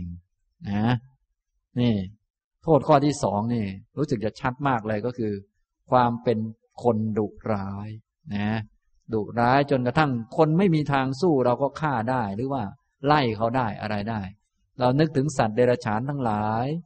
จิ้งจกตุ๊กแกมดมแมลงต่าง ๆ เราทำยังไงกับเขาบ้างนะเวลาที่ทนไม่ไหวขึ้นมา ทีนี้เราลองนึกดูที่พวกเรานี่มีอำนาจวาสนาเยอะแยะ เป็นผู้ยิ่งใหญ่แล้วก็มีทุกอย่างความสามารถ พวกนั้นมีอะไรสู้เราได้บ้างครับเนี่ย สู้รบตบมือเราได้บ้างไหมเรามีทั้งไม้กวาด มีทั้ง โอ้โห ทุกอย่างเลย พวกนั้นไม่มีอาวุธสักอย่างเลย มีแต่มือกับไม้ของมัน มีแต่มือเท้าของมันเท่านั้นเอง เนี่ย ลองคิดดูสินะนะ ว่าไปแล้วพวกเรานี่ได้เปรียบเขามหาศาลเลย พอได้เปรียบแล้วก็ยังทำร้ายเขาได้อีก นี่ แสดงว่าคนนี้โหดไหมครับ โหดมากเลย เป็นคนดุร้ายนะครับ ข้อที่สามเป็นผู้มีวิปฏิสารก็คือความเดือดร้อนใจ ความเก้อเขิน ความไม่สบายอกไม่สบายใจอยู่เสมอ เราท่านทั้งหลายที่รู้สึกไม่สบายอกไม่สบายใจต่างๆ เนี่ย ไม่ใช่เป็นเพราะคนอื่นทำไม่ดีต่อเราหรือว่า เป็นเพราะว่าสิ่งนั้นสิ่งนี้ แต่เป็นเพราะความผิดของตนที่เคยทำพอตนมีความผิดมันสบายไหมครับ ไม่สบาย ถ้าท่านไหนสมมุติเคยทำผิดที่นี่เอาไว้ ทุกคนทราบแล้ว ท่านเดินเข้ามาที่นี่อีกท่านรู้สึกสบายใจไหมครับ ไม่ค่อยสบายใจครับ มันมีวิปฏิสารนะ เคยทำผิดที่ทำงานร้ายแรงพอสมควรทีเดียว พอทีนี้ถึงแม้คนอื่นเขาจะให้อภัยแล้วก็ตามอะไรก็ตาม เราเดินเข้าไปรู้สึกเป็นไงครับ รู้สึกเดือดร้อนใจครับ เป็นธรรมชาติอย่างนั้น ทีนี้พอขยายออกมาจนเต็มโลก ตอนนี้ท่านมาอยู่ในโลกแล้ว นะ มีความเดือดร้อนใจบ้างไหมครับก็มีความเดือดร้อนใจอยู่ไม่ค่อยสบาย นั่นแหละ มันเกิดจากความผิดของท่าน ที่ทำขึ้นมาในโลกนี้ ถ้าท่านท่านไม่ได้ทำผิดต่อโลก ท่านจะเป็นอะไรไหม ไม่เป็นมันธรรมดา แต่บางทีพวกเราไม่เข้าใจนึกว่า เอ้ยเป็นเพราะคนอื่นอย่างนั้นอย่างนี้ แต่ที่จริงเป็นเพราะกิเลสตัวเองที่ไปทำผิดนั่นแหละนี่ฉะนั้นเราต้องมาฟังพระพุทธเจ้าฟังผู้รู้เนี่ยที่ผมยกตัวอย่างให้ดูท่านก็จะชัด สมมุติเอาที่แคบๆก่อน ถ้าเราไม่เข้าใจกว้างๆเนี่ยให้กลับมาวงแคบๆก่อนแน่ มาในห้องนี้ บางคนมาทำผิดที่นี่มาชี้หน้าด่าอาจารย์อย่างนี้ ตอนหลังมาก็ขอโทษขอโพยเรียบร้อยแล้วพอวันหลังมาใหม่อีกเป็นไงครับ สบายใจไหมไม่ค่อยสบายใจ นี่เห็นไหมมันเป็นอย่างนี้ ทีนี้ลองขยายไปทั้งหมดทั้งโลกเลยทีนี้ ตอนนี้เรามาอยู่ในโลกแล้ว ไปอยู่ที่ไหนก็รู้สึกไม่ค่อยสบายอกสบายใจ เป็นเพราะอะไรครับ เป็นเพราะทำผิดต่อโลกนี้นั่นแหละ นะทำผิดต่อผู้คนในโลกนี้ที่เขามีคนดีบ้างไม่ดีบ้าง มีคนที่รู้เรื่องบ้างไม่รู้เรื่องบ้างเราก็ไปด่าเขาบ้างอะไรบ้างทำผิดบ้าง ขโมยบ้างฆ่าสัตว์บ้างอะไรบ้าง นี่แหละ ที่ทำทำอย่างนี้แหละทำให้เกิดวิปฏิสารคือความเดือดร้อนใจนะพระพุทธเจ้าจึงตรัสไว้เสมอว่า ความชั่วนั้นไม่ทำเลยดีกว่า เพราะไหนๆจะทำแล้วนะ่ะถ้าไปทำชั่วมันก็ได้ วิบากคือของไม่ดีนั้นมาเป็นกำไร ไม่ทำดีกว่ากำไรแบบนั้นน่ะทำมันก็ได้มาเนี่ยอย่างนี้ทำนองนี้นะครับ อันนี้คนไม่อดทนเนี่ย จะเป็นผู้มีวิปฏิสาร ยิ่งคนไม่อดทนมาก ความเดือดร้อนก็จะเยอะ แล้วทีนี้ยิ่งคนมีมิจฉาทิฏฐิพอตนเดือดร้อน ก็จะไปโทษคนอื่น เวรก็จะเยอะ พอเวรเยอะ ถ้า ไม่มีสัมมาทิฏฐิก็จะไปโทษคนอื่น เป็นไอเวรเป็นคนนั้นคนนี้ อะไรต่อมีอะไร นะ พวกสัตว์ต่าง ๆ โอ้งูจะมากัดเราคงเป็นเจ้ากรรมนายเวรกันมา แต่ชาติปางไหนหนอ ก็คิดไปเรื่อย วนอยู่อย่างนั้นแหละไม่รู้จักว่ามันมาอย่างไง นี่มันเป็นอย่างนี้ ฉะนั้นพวกเราจึงต้องมีสัมมาทิฏฐิเนี่ย เป็นหัวหน้าเป็นเบื้องต้น แล้วก็ฝึกปฏิบัตินะ เห็นให้ถูกคิดให้ถูกและทำให้ถูกตามอริยมรรคทั้งแปดนั่นแหละ ก็จะบรรลุธรรม แต่ถ้ายังทำไม่ได้ ก็ต้องมาฝึกข้อธรรมะพื้นฐานนะให้ละกิเลสอันหยาบๆไปนะครับ วันนี้ก็เลยได้มาพูด ธรรมะขั้นพื้นฐานก็คือขันตินั่นเองนะโดยยกพระสูตรที่พระพุทธองค์ทรงแสดงเกี่ยวกับโทษและอนิสงส์มาเพิ่มเติมเพื่อว่าท่านทั้งหลายจะได้ มีความชัดเจนยิ่งขึ้นนะครับเนี่ยโทษข้อที่หนึ่งไม่เป็นที่รักที่พอใจของคนหมู่มากสองเป็นผู้ดุร้ายสามเป็นผู้มีวิปปิสารคือความเดือดร้อนใจ มีความเก้อเขินหวาดหวั่นใจ เวลาอยู่ที่ใดที่หนึ่งสี่เป็นผู้หลงลืมสติตายห้าหลังจากตายแล้วย่อมไปเกิดในอบาย ทุกขติ วินิบาตนรกนะ นี่ก็เป็นฝ่ายโทษ ส่วนฝ่ายอนิสงส์ก็ตรงกันข้าม ข้อที่หนึ่งเป็นที่รักที่พอใจของคนหมู่มากสองเป็นผู้ไม่ดุร้าย เป็นคนไม่ดุอย่างที่ท่านทั้งหลายนั่งอยู่ตอนนี้ท่านไม่ค่อยดุเพราะท่านทนผมได้ ต่อไปพวกคนด่าก็อย่าลืมทนให้ได้แบบทนอาจารย์สุภีนี่แหละ ท่านก็จะดูน่ารักไม่ดุเท่าไหร่ แต่ถ้าคนด่ามาแล้วทนไม่ได้ขึ้นมา หน้ามันจะเปลี่ยนนะ เนี่ย มันจะดุแล้ว อย่างนี้นะ ตอนนี้ไม่ได้เจอสัตว์ร้ายอะไรต่างๆ ไม่ได้เจอสัตว์เลื้อยคลานทั้งหลาย ก็ไม่ดุอะไร ตอนเจอก็ต้องทนให้ได้ ถ้าทนได้ก็จะไม่ดุอะไร นี่มันเป็นอย่างนี้มันดีนะ ความอดทนเนี่ยเป็นธรรมะที่ยอดเยี่ยมจริง ๆ ขัดกิเลสได้ดีที่สุดเลย อย่างนี้นะครับเนี่ยเป็นผู้ไม่ดุร้าย ข้อที่สามเป็นผู้ไม่มีวิปติสาร ไม่เดือดร้อนใจ ไม่เก้อเขิน ไม่ลำบากเวลาไปที่ใดที่หนึ่ง ทางใจของเราเนี่ย ฉะนั้นถ้าท่านรู้สึกว่ามีความเดือดร้อนใจก็ต้องมาตรวจเช็ค ความผิดพลาดมันเกิดในตัวเองนี่แหละนะทำให้เมื่อเหตุมันมีแล้วผลมันก็ติดตามมาเป็นอย่างนี้ ข้อที่สี่เป็นผู้ไม่หลงลืมสติตายห้าหลังจากตายแล้วย่อมไปเกิดในสุคติโลกสวรรค์ ภิกษุทั้งหลายความอดทนมีอานิสงส์ห้าประการนี้แล ทุติยะอักขันติสูตรที่หกจบนะอันนี้ก็พูดถึงโทษและก็อานิสงส์ของความอดทนนะครับ สรุปว่าวันนี้มาพูดหัวข้อเตรียมโสดาบัน วิธีปฏิบัติเพื่อเป็นโสดาบัน แต่พูดถึงธรรมะพื้นฐาน พื้นฐานจริง ๆ เลย เพื่อละกิเลสอันหยาบหยาบ ซึ่งพวกเราก็คนที่ยังฝึกธรรมะไม่แข็งแกร่งนะก็จะมีอยู่บ้าง บางท่านก็ถึงจะฝึกไปเยอะแต่ว่าก็ยังมีอีกนะก็เป็นอย่างนี้แหละ กิเลสคนเนี่ยมันละยากนะก็ต้องขัดขัดเกลาเกลาออกไป ให้เหลือน้อยๆแล้วก็ไปเจริญมรรคมาตัด กิเลสที่ละเอียดอีกชั้นหนึ่ง อย่างนี้ทำนองนี้นะครับ ท่านไหนที่มีความอดทนดีแล้ว ในข้อต่างๆ ที่ผมบรรยายมาก็น่าอนุโมทนาอย่างยิ่ง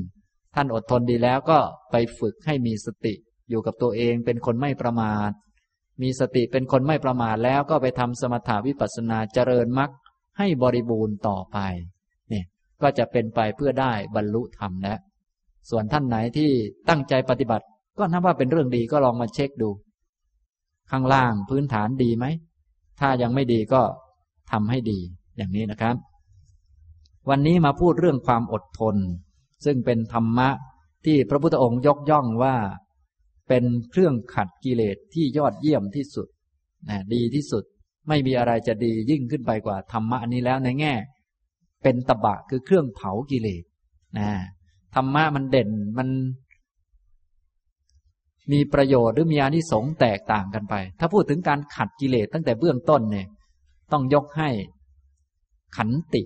นะขันติ จะบอกว่าเอาปัญญาอย่างนี้ โอ้โห ถ้าขันสูงนะใช่เลย ปัญญานะขัดกิเลสตัดกิเลสโอ้ถ้าปัญญานะ่ะถ้ามีนะก็ใช่เลย แต่ถ้าว่าตั้งแต่เบื้องต้นพื้นฐานแล้ว ต้องว่าขันติคือความอดทนอดกลั้นได้นั้น เป็นตบะอันยอดเยี่ยม ดังที่พระพุทธองค์ตรัสไว้ว่า ขันตีปรมังตะโปตีติขา ขันติคือความอดทนอดกลั้นได้นั้น เป็นตบะคือเครื่องเผากิเลส ขัดกิเลส ที่ยอดเยี่ยมที่สุด คือไม่มีอะไรสูงไปกว่านี้แล้ว มันเยี่ยมมากนะข้อธรรมะอันนี้นะท่านทั้งหลายก็อย่าลืมมีธรรมะอันนี้ไว้ ทีนี้ความอดทนเบื้องต้น ที่พระพุทธองค์แจกแจงไว้มีอยู่สี่อย่าง ถ้าชั้นสูงก็เดี๋ยวค่อยว่ากันต่อไป ซึ่งก็ได้พูดไปแล้วชั้นทุกสูงนะ ตอนนี้มาพูดพื้นๆนี่แหละเนี่ยนะมีอยู่สี่อย่าง อันที่หนึ่งคือ อดทนต่อความเย็นความร้อน ความหิว ความกระหาย วิธีอดทนหลักๆ ง่ายๆ คืออย่าบน่นอย่าให้จิตเป็นอกุศล อย่าไปเศร้าส้อยเสียใจ อย่าไปว่าใครอย่างนั้นอย่างนี้ บางคนหิวไปนั่งร้านอาหารเนี่ย โอ้โห พออาหารมาสายสักหน่อยเป็นไง ผู้จัดการมาหน่อยที่ผู้จัดการ อย่างนี้นะรู้สึกแหมแหม ไปไกลเลยนะอกุศลเอ่ยอะไร เอ่ยรู้ไหมผมเป็นใครเนี่ยรู้ไหมรู้ไหมลูกใครลูกใครโอ้ยไม่รู้ใครต่อใครมาเพียบเลย กิเลสท่วมมาเลย นี่ เพราะไม่อดทนอย่างเดียวเท่านั้นแหละ กิเลสก็มาเป็นขบวนทีเดียว คนอื่นเขาก็เกรงกลัวอย่างนั้นอย่างนี้ โอ้สั่นมาเลยนะโดยเฉพาะถ้าเราเป็นคนใหญ่โตจริง ๆ แล้วก็เด็กๆ เป็นเด็กเสือแบบนี้นะเขาก็กลัวเราเยอะนะ พวกเรานี้เป็นเหมือนยักษ์เหมือนมารเลยอย่างเงี้ยทำนองนี้นะอันนี้ อดทนอันที่หนึ่งอดทนต่อความเย็นความร้อน ความหิว ความกระหาย อดทนที่สองอดทนต่อสัมผัสของเหลือบยุงลมแดด และสัตว์เลื้อยคลานทั้งหลาย นี่ก็เป็นปัญหาเหลือเกินสำหรับท่านทั้งหลายที่ใช้ชีวิตประจำวัน นะ จนไม่รู้จะทำยังไงแล้ว ทั้งจิ้งจกตุ๊กแก มแมลงวันมแมลงสาบ หนูวิ่งอยู่ในบ้านอะไรต่างๆ เยอะแยะนะหน้าที่ของเราคือต้องทนให้ได้ ถ้าทนไม่ได้นั้นเป็นกิเลสของเรานั่นเอง เพราะสัตว์เขาไม่รู้เรื่อง เราจึงต้องขัดกิเลสด้วยความอดทน พออดทนแล้วก็ปฏิบัติธรรมต่อไปนะก็จะมีเมตตาคิดช่วยเหลืออย่างไรก็ตามสะดวก ส่วนอดทนนี้เป็นพื้นฐานอยู่นะครับ ข้อที่สามอดทนต่อคำว่าร้ายคำหยาบคายคำทิ่มแทง แล้วก็คำติฉินนินทาต่างๆ เพราะแท้ที่จริงคำว่าร้ายนินทาต่างๆ นี่ก็เป็นของคู่โลกอย่างที่พวกเราได้ฟังกันบ่อยๆ คนไม่ถูกนินทาเนี่ยไม่มีในโลกเราก็ทราบกันดี แต่ว่าหาคนอดทนเนี่ยน้อยเหลือเกินนะมีแต่คนอยากจะหมดกิเลสแต่ว่าไม่มีใครอดทน มันก็เลยลำบากนะอย่างนี้มันลำบากเหลือเกิน บางคนเอาแค่ ขนาดอาจารย์ว่า อย่างนั้นอย่างนี้ยังไม่อดทนต่ออาจารย์อะไรอย่างเนี้ยโอ้อย่าว่าถึงอดทนต่อชาวโลกเลย แค่ไปปฏิบัติธรรมกับอาจารย์อาจารย์ว่านิดหน่อยเธอทำไมขี้เกียจอย่างนี้ แค่นี้แหละ ยังไม่หยาบคายอะไรเลยบางคนหนีไปก่อนแหล้วอย่างนี้จะเจริญก้าวหน้าไหมอย่างนี้มันไปไหนไม่รอดหรอกอย่างนั้น นะฉะนั้นเบื้องต้นจะต้องอดทนต่อถ้อยคำว่าร้ายหยาบคาย แล้วก็คำติฉินนินทาต่าง ข้อที่สี่อดทนต่อทุกขเวทนาที่เกิดขึ้นในร่างกาย เป็นทุกขเวทนาที่กล้าแข็งเผ็ดร้อน จนกระทั่งแม้ทำให้ถึงตายได้ ก็ต้องอดทนให้ได้ ร่างกายนี้ โดยเฉพาะยุคใหม่ๆนี่รู้สึกว่า กินอาหารเป็นพิษกันเยอะ สารพิษมากก็ป่วยเป็นโรครักษาไม่หายกันมาก ท่านทั้งหลายที่เป็นนักปฏิบัติธรรมก็ตกอยู่ในสภาพเช่นนั้นเหมือนกัน ถ้าป่วย เป็นโรครักษาไม่หายเจ็บปวด ก็ต้องทนให้ได้ จึงจะปฏิบัติทำได้ ถ้าทนไม่ได้ก็จะปฏิบัติทำไม่ได้ อกุศลก็จะเข้ามามากมายนะครับ อย่างนี้ นี้ประเภทของความอดทนในเบื้องต้นมีสี่อย่าง แล้วผมก็ได้อ่านพระสูตรที่เกี่ยวกับ โทษของความไม่อดทน อานิสงส์ของความอดทนให้ฟัง ท่านทั้งหลายจะได้มีความเข้าใจ เห็นคุณค่าของธรรมะอันนี้ ถึงแม้จะเป็นพื้นฐานเบื้องต้นแต่มีความสำคัญมากนะท่านก็อย่าลืมพากันไปฝึก เริ่มอดทนตั้งแต่วันนี้เป็นต้นไป ท่านนี้เขียนถามว่า เรียนอาจารย์สุภีทุมทองที่เคารพ ขอเรียนถามดังนี้ การที่ท่านอจิตตมุนี สามารถทำนายล่วงหน้าได้ว่า เจ้าชายสิทธัตถะจะออกบวช และตรัสรู้เป็นพระสัมมาสัมพุทธเจ้านั้น แสดงว่าชีวิตของมนุษย์บนโลกนี้ ได้ถูกลิขิตไว้ตั้งแต่เกิด และไม่อาจเปลี่ยนแปลงอะไรได้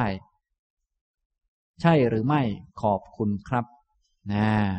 พวกเราเนี่ยเป็นผลที่มาจากกรรม เรียกว่าอุปาทานขันทั้งห้าอุปทานขันทั้งห้านี้มันเป็นผล เป็นผลอย่างท่านทั้งหลายมานั่งอยู่เนี่ย คนที่เขามีปัญญาเขาก็มองออกว่า เหตุก่อนหน้านั้นทำอะไรมา และต่อไปในอนาคตจะเป็นอย่างไรถ้าทำอย่างเดิมนั้นนะเพราะผลรวมทั้งหมดที่ท่านนั่งอยู่เนี่ย สติปัญญาได้เท่านี้แสดงว่าที่เคยเคยทำมาเนี่ย ไม่ค่อยเรียนหนังสือเท่าไหร่ ไม่ค่อยปฏิบัติเท่าไหร่อะไรเท่าไหร่นะถ้าเขามาตรวจสอบท่านดู โอ้คนนี้ พูดอะไรนิดอะไรหน่อยก็ยังโกรธเหมือนเดิมอะไรเหมือนเดิม ก็แสดงว่าก่อนหน้านั้นเหตุมาก็คือ ไม่ได้ฝึกสติสัมปชัญญะไม่ได้มีปัญญาอะไรมามาก ผลปรากฏก็เลยเป็นอย่างนี้เป็นอุปทานขันทั้งห้าอย่างนี้ ซึ่งอุปทานขันทั้งห้าเนี่ย มันเป็นผลมาจากกรรมเก่าที่ได้ประมวลมา คนที่เก่งๆมีศาสตร์เขาก็ดูได้เหมือนกัน อุปทานขันทั้งห้าเนี่ย เวลากรรมเก่าได้ประมวลมาเรียบร้อยแล้ว ก็ดูได้จากรูปร่างกายที่ เป็นผู้เป็นคนอย่างพวกเรามา อย่างลายมือ ลูกตา ก็จะมีลักษณะพิเศษ แตกต่างกันไป ตามกรรมที่ทำมา เนี่ย เขาก็เลยมีหมอดูลายมือ ดูจากโงเฮงก็ได้ อยู่จากรูปหน้าก็ได้ นะ ทีนี้ถ้าเราไม่เปลี่ยนการกระทำไม่เปลี่ยนแปลงการกระทำเนี่ย มันก็จะไม่เปลี่ยนผล เนื่องจากทำเหมือนเดิม ผลจะเหมือนเดิมไหมครับ ผลก็เหมือนเดิม เหมือนพวกเราเป็นทุกข์เครียดวิตกกังวล แต่ว่าไม่เปลี่ยนความเห็น ไม่เปลี่ยนความคิด ไม่เปลี่ยนคำพูด ไม่เปลี่ยนการกระทำผลที่เกิดขึ้น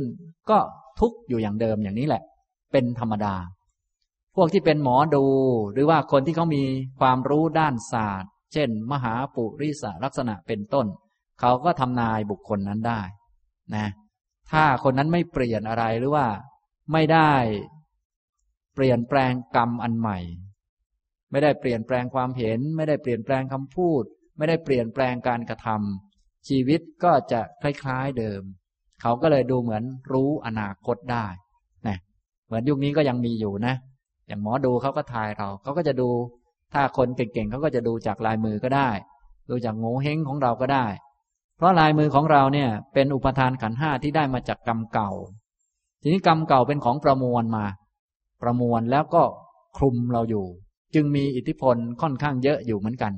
ถ้าคนที่ตกอยู่ภายใต้กรรมเก่า ภายใต้อิทธิพลของกรรม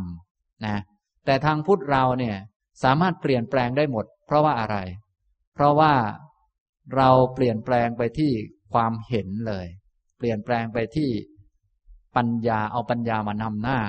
พอเอาปัญญามานำหน้าเนี่ย เนื่องจากลักษณะทั่วไปของการเวียนว่ายไปตามวัตตะก็คือว่า อวิชชานี้มันเป็นปัจจัยให้เกิดสังขารคือกรรม ถ้าโง่ขนาดนี้ก็ทำกรรมได้อย่างนี้ ถ้าโง่น้อยกว่าเดิมลงหน่อย ก็ทำกรรมได้ ได้น้อยกว่าเดิมลงหน่อย ถ้าฉลาดขึ้นก็กรรมก็จะเปลี่ยน ทีนี้ถ้าฉลาดที่สุด ทุกอย่างก็จะเปลี่ยนไปหมดนี่อย่างนี้ ฉะนั้นหมอดูจึงมาทายคนที่ปฏิบัติอริยมรรคไม่ได้ เนื่องจากว่าอริยมรรคเนี่ยเขาจะเปลี่ยนกรรมไปเลย ทีนี้กรรมจะเปลี่ยนได้ ก็โดยความรู้ ถ้ารู้อย่างเดิมมันก็จะทำอย่างเดิม ถ้ารู้เพิ่มขึ้นมันก็จะเปลี่ยนกรรมไป ถ้ารู้อย่างถึงที่สุดแม้กรรมก็หมดไป นี่ อย่างนี้ทำนองนี้ อันนี้กรณีที่เขาเก่งจริง ๆ เขาก็จะทายได้นะสำหรับคนที่เขาเรียนเรื่องวิชามหาปุริสลักษณะมา เขาเรียนเรื่องเนี่ยลายมือ เรียนเรื่องงงเฮงมา จนมีผลปรากฏว่ามีหมอดูทายแม่นอยู่ทุกวันนี้แหละ ที่ทายแม่นก็เป็นเพราะว่า คนที่อยู่ในโลกเนี่ย เกิดมาจากกรรม มาจาก อวิชชาตันหาอุปทานกรรม กลายเป็นอุปทานขันทั้งห้าเสร็จแล้วขันห้านี้ก็จะหมุนวนเปลี่ยนแปลงไปตามเงื่อนไขตามเหตุตามปัจจัย อย่างนี้นะครับ ทีนี้มาดูท่านนี้ที่ถาม ถามว่า เอ๊ท่านอาชิตามุนีเนี่ยถามว่าเจ้าชาย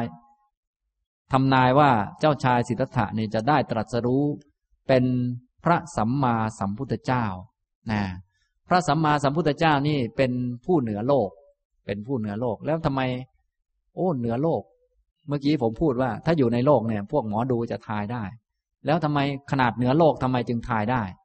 คำพีเหนือโลกเนี่ย มีอยู่ พวกพรหมเขาเอามาสอนไว้ในโลก พวกพรหม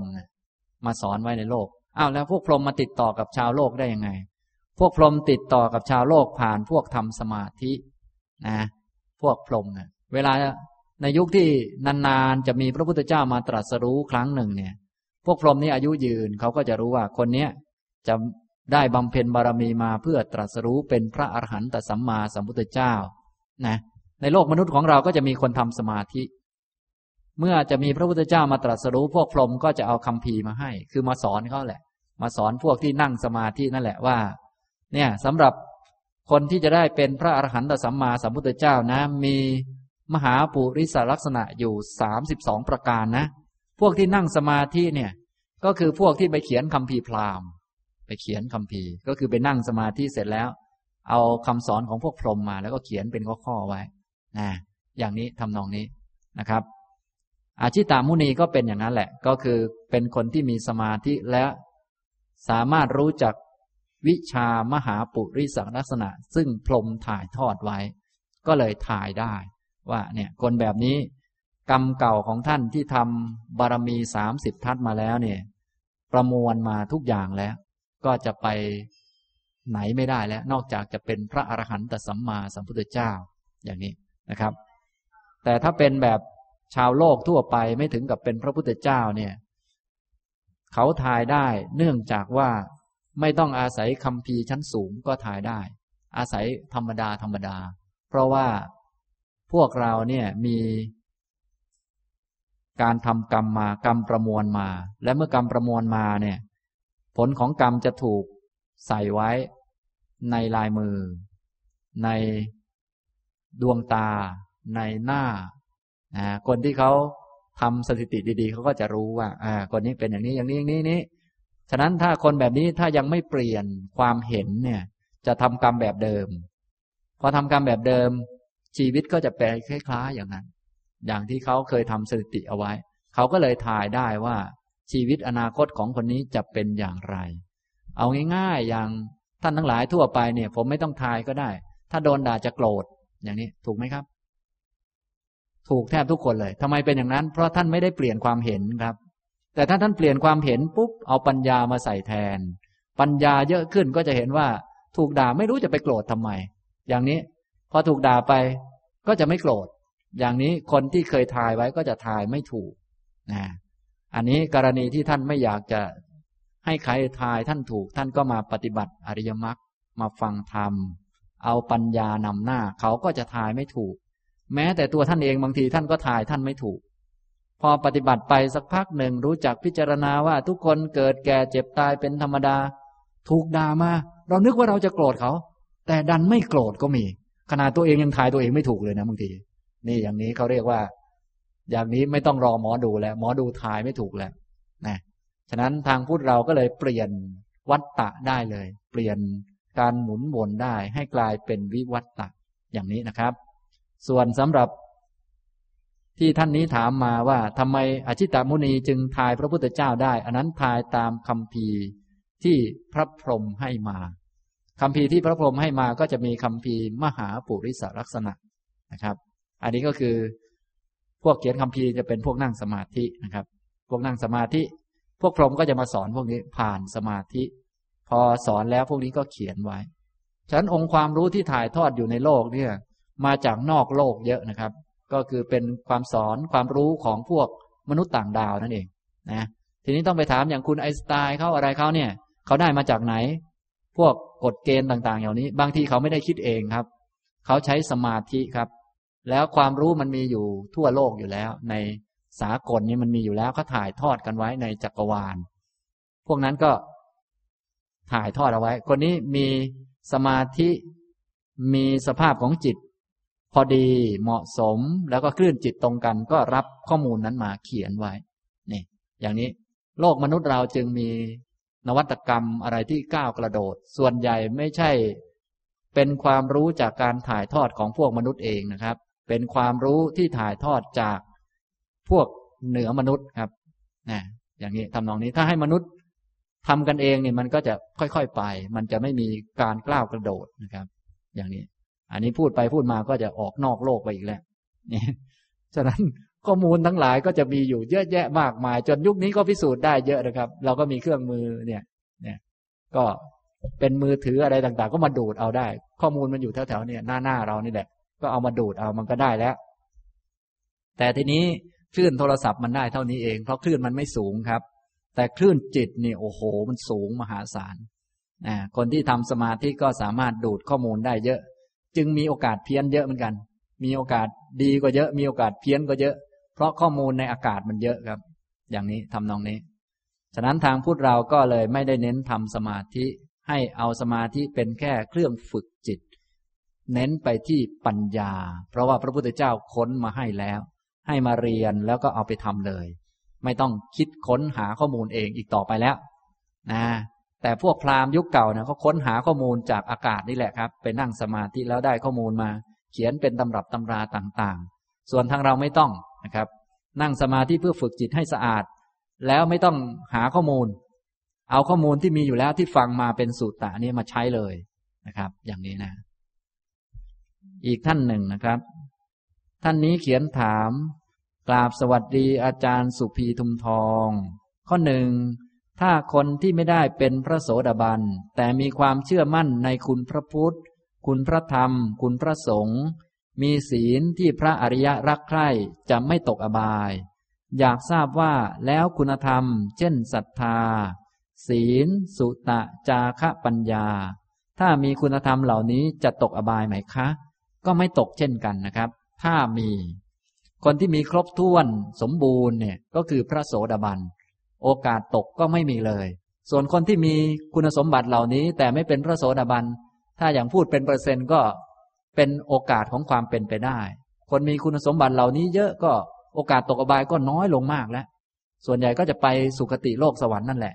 แต่ในเมื่อมันไม่แน่นอน เพราะว่าปุถุชนเนี่ยยังละกิเลสไม่ได้จริง ถึงคราวผิดพลาดเนี่ย กิเลสเกิดขึ้น แม้จะเป็นคนดีขนาดไหนบางทีกิเลสเกิดขึ้น ก่อนจะตายก็ดีอะไรก็ดีหรือบางครั้ง กิเลสเกิดขึ้นทำผิดแรงๆไว้ พอก่อนตายนึกถึงก็ตกอบายไปก่อนได้ อย่างนี้ทำนองนี้นะครับนะฉะนั้นเป็นปุถุชนยังไงก็จะไม่แน่นอน แม้แต่คนที่ตายแล้วจะต้องไปสุคติแน่นอนก็ยังไม่แน่นอนอ้าวทำไมพูดอย่างนั้น ก็คือถ้าในยุคที่มีพระเจ้าจักรพรรดิพระเจ้าจักรพรรดินี้เป็นผู้ทรงธรรมพอถึงวันอุโบสถนี้จะรักษาอุโบสถ รักษากุศลกรรมบทสิบตลอดชีวิต ถ้ามีพระเจ้าจักรพรรดินะจะเป็นอย่างนั้น พระเจ้าจักรพรรดิแน่นอนเลย ตายจากมนุษย์จะต้องไปดาวดึง แต่ว่าพอตายจากดาวดึงไม่แน่ แล้วแต่ว่าตายด้วยจิตอะไร อาจตกอบายได้อีก นี่ นี่ขนาดเป็นผู้แน่นอนยังไม่แน่นอนเลยนะ ถ้ายังเป็นปุถุชนอยู่ พระพุทธองค์จึงตรัสว่า ความเป็นพระโสดาบันเนี่ย เลิศกว่าความเป็นพระเจ้าจักรพรรดิ เพราะว่าพระเจ้าจักรพรรดิเนี่ย ถึงแม้จะเป็นคนดีมีสมบัติเยอะแยะ ตายแล้วก็ไปสุคติเหมือนกัน แต่ว่าหลังจากไปแล้วก็ยังไม่แน่อยู่ดี ส่วนพระโสดาบันเนี่ยแม้จะอุ้มบาตรเลี้ยงชีพไป อาจจะยากจนบ้างไม่ค่อยมีอะไรฉันบ้าง แต่ไม่มีวันตกอบายอีกต่อไปแล้ว จึงดีกว่าพระเจ้าจักรพรรดิอย่างนี้นะครับทำตรงนี้นะ ต่อไปข้อที่สองในการพิจารณาอริยสัจสี่ ถ้ามีตัณหาเกิดขึ้น แต่ไม่มีอุปาทานขันได้หรือไม่คะ วงเล็บ ถ้าไม่มีอุปาทานขันนั้นแสดงว่ากำหนดรู้ทุกได้ ใช่ไหมคะ ใช่ เวลามีตัณหาเกิดขึ้นเนี่ย ตัณหาเป็นเหตุเกิดทุกข์ เรารู้จักตัณหา ว่าตัณหานั้นเป็นเหตุเกิดทุกข์ รักตัวเองนี่เป็นเหตุเกิดทุกข์ ความรักตัวเอง ความจริงตัวเองมีไหมครับ ไม่มี ตัวเองไม่มี ทีนี้ มันหลงขันห้าพอหลงก็นึกว่ามีตัวเอง ก็เลยรักตัวเองในความคิดของตัวเอง เลยมีหลายตัวเลยตัวนี้ มีตัวเอง มีตัวเองเป็นคนคิดว่ามีตัวเอง และรักตัวเองในความคิดของตัวเอง ความจริงคือตัวเองไม่ได้มี มันหลงอยู่ มันรักตัวที่ไม่มี ถ้ารู้จักว่าอ๋อ นี่ความรักตัวเองเป็นเหตุเกิดทุกข์ ตัวเองจริง ๆ ไม่มี อย่างนี้อุปทานก็จะไม่เกิด แต่ว่า ถ้าไม่รู้อุปทานก็จะเกิด ตัวเองไม่ได้มี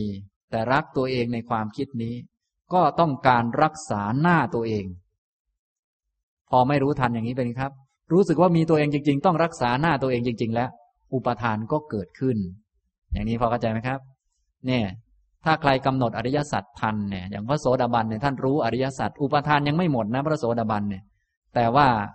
ท่านเห็นว่าไม่มีตัวเองจริง ไม่มีความเห็นผิด ตัณหายังไม่หมด แต่ว่า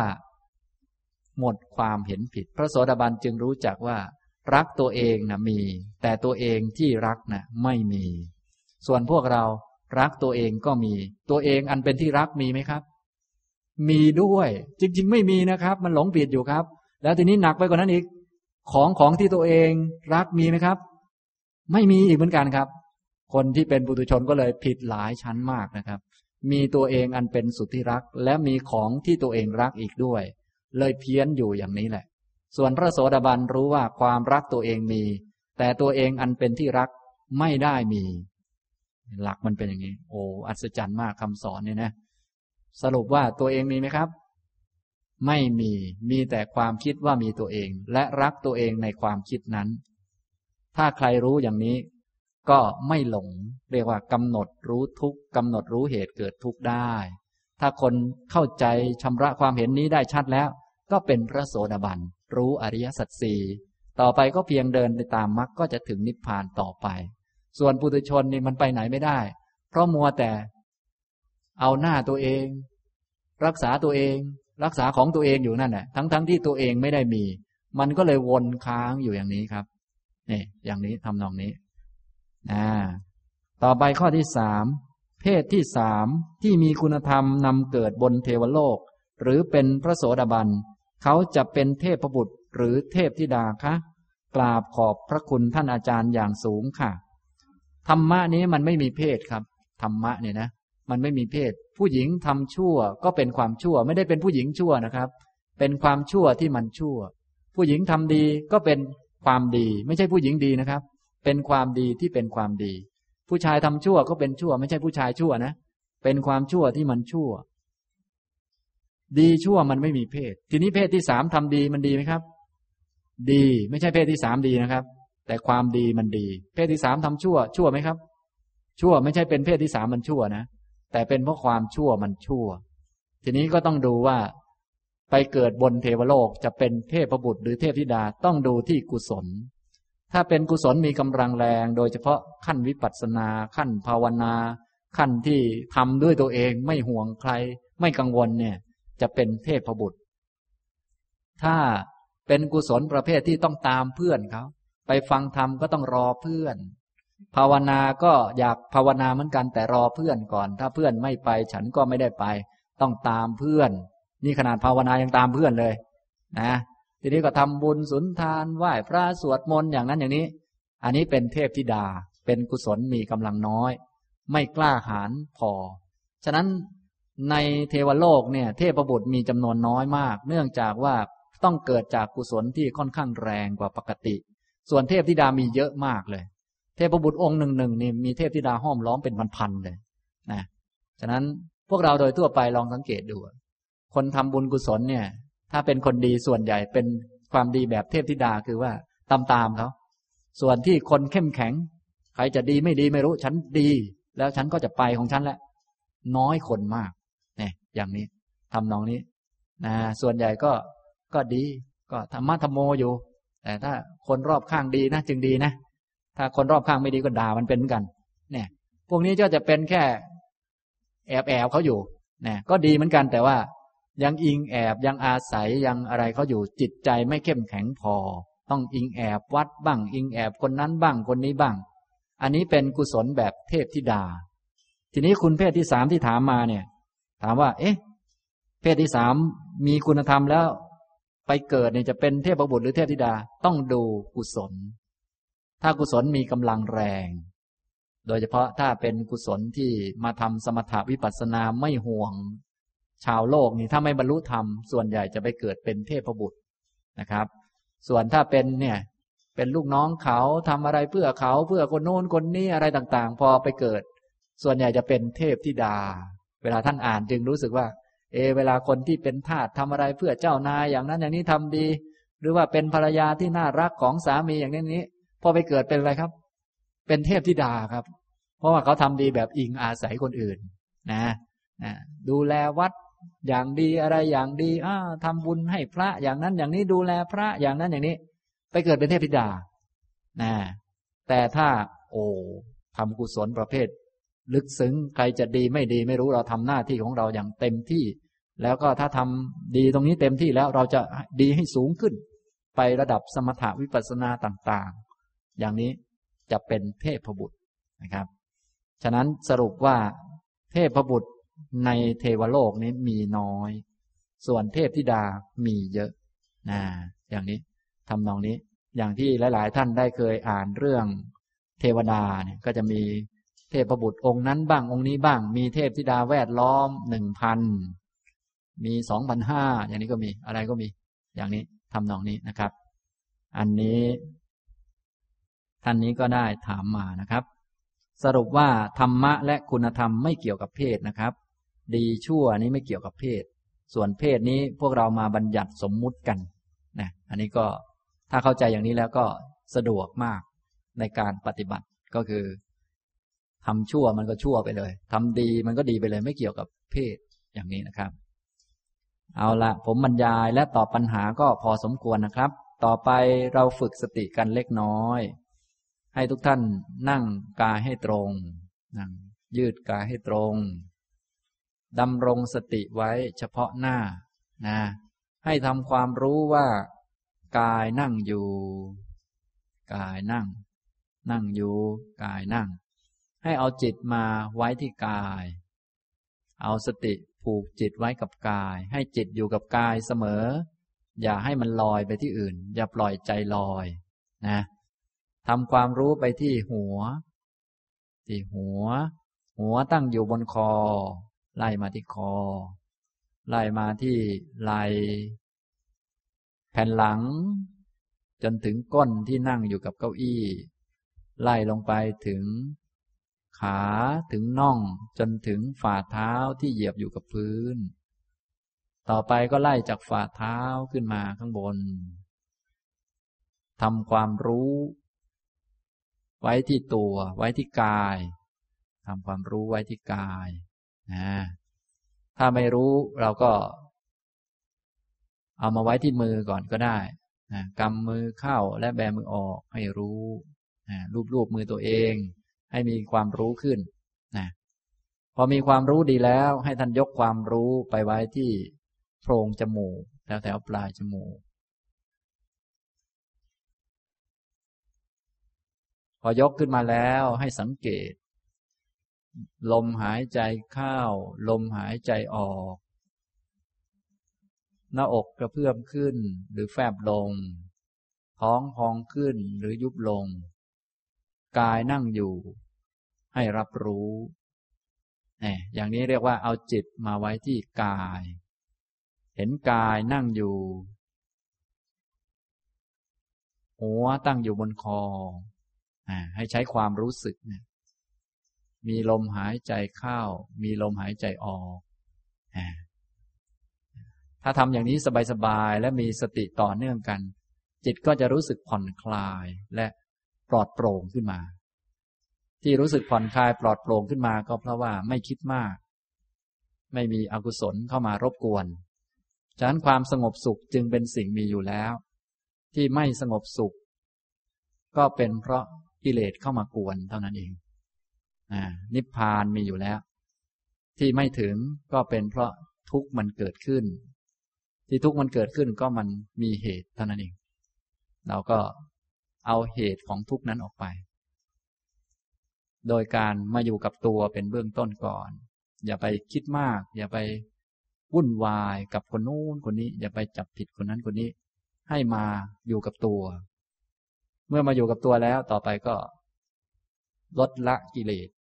แล้วก็ทำคุณงามความดีเพิ่มขึ้น อย่างนี้นะครับ ให้ทุกท่านอย่าลืมฝึกจิตมาไว้กับตัวเสมอ เอาละสมควรแก่เวลาแล้วนะครับ อนุโมทนาทุกท่านครับ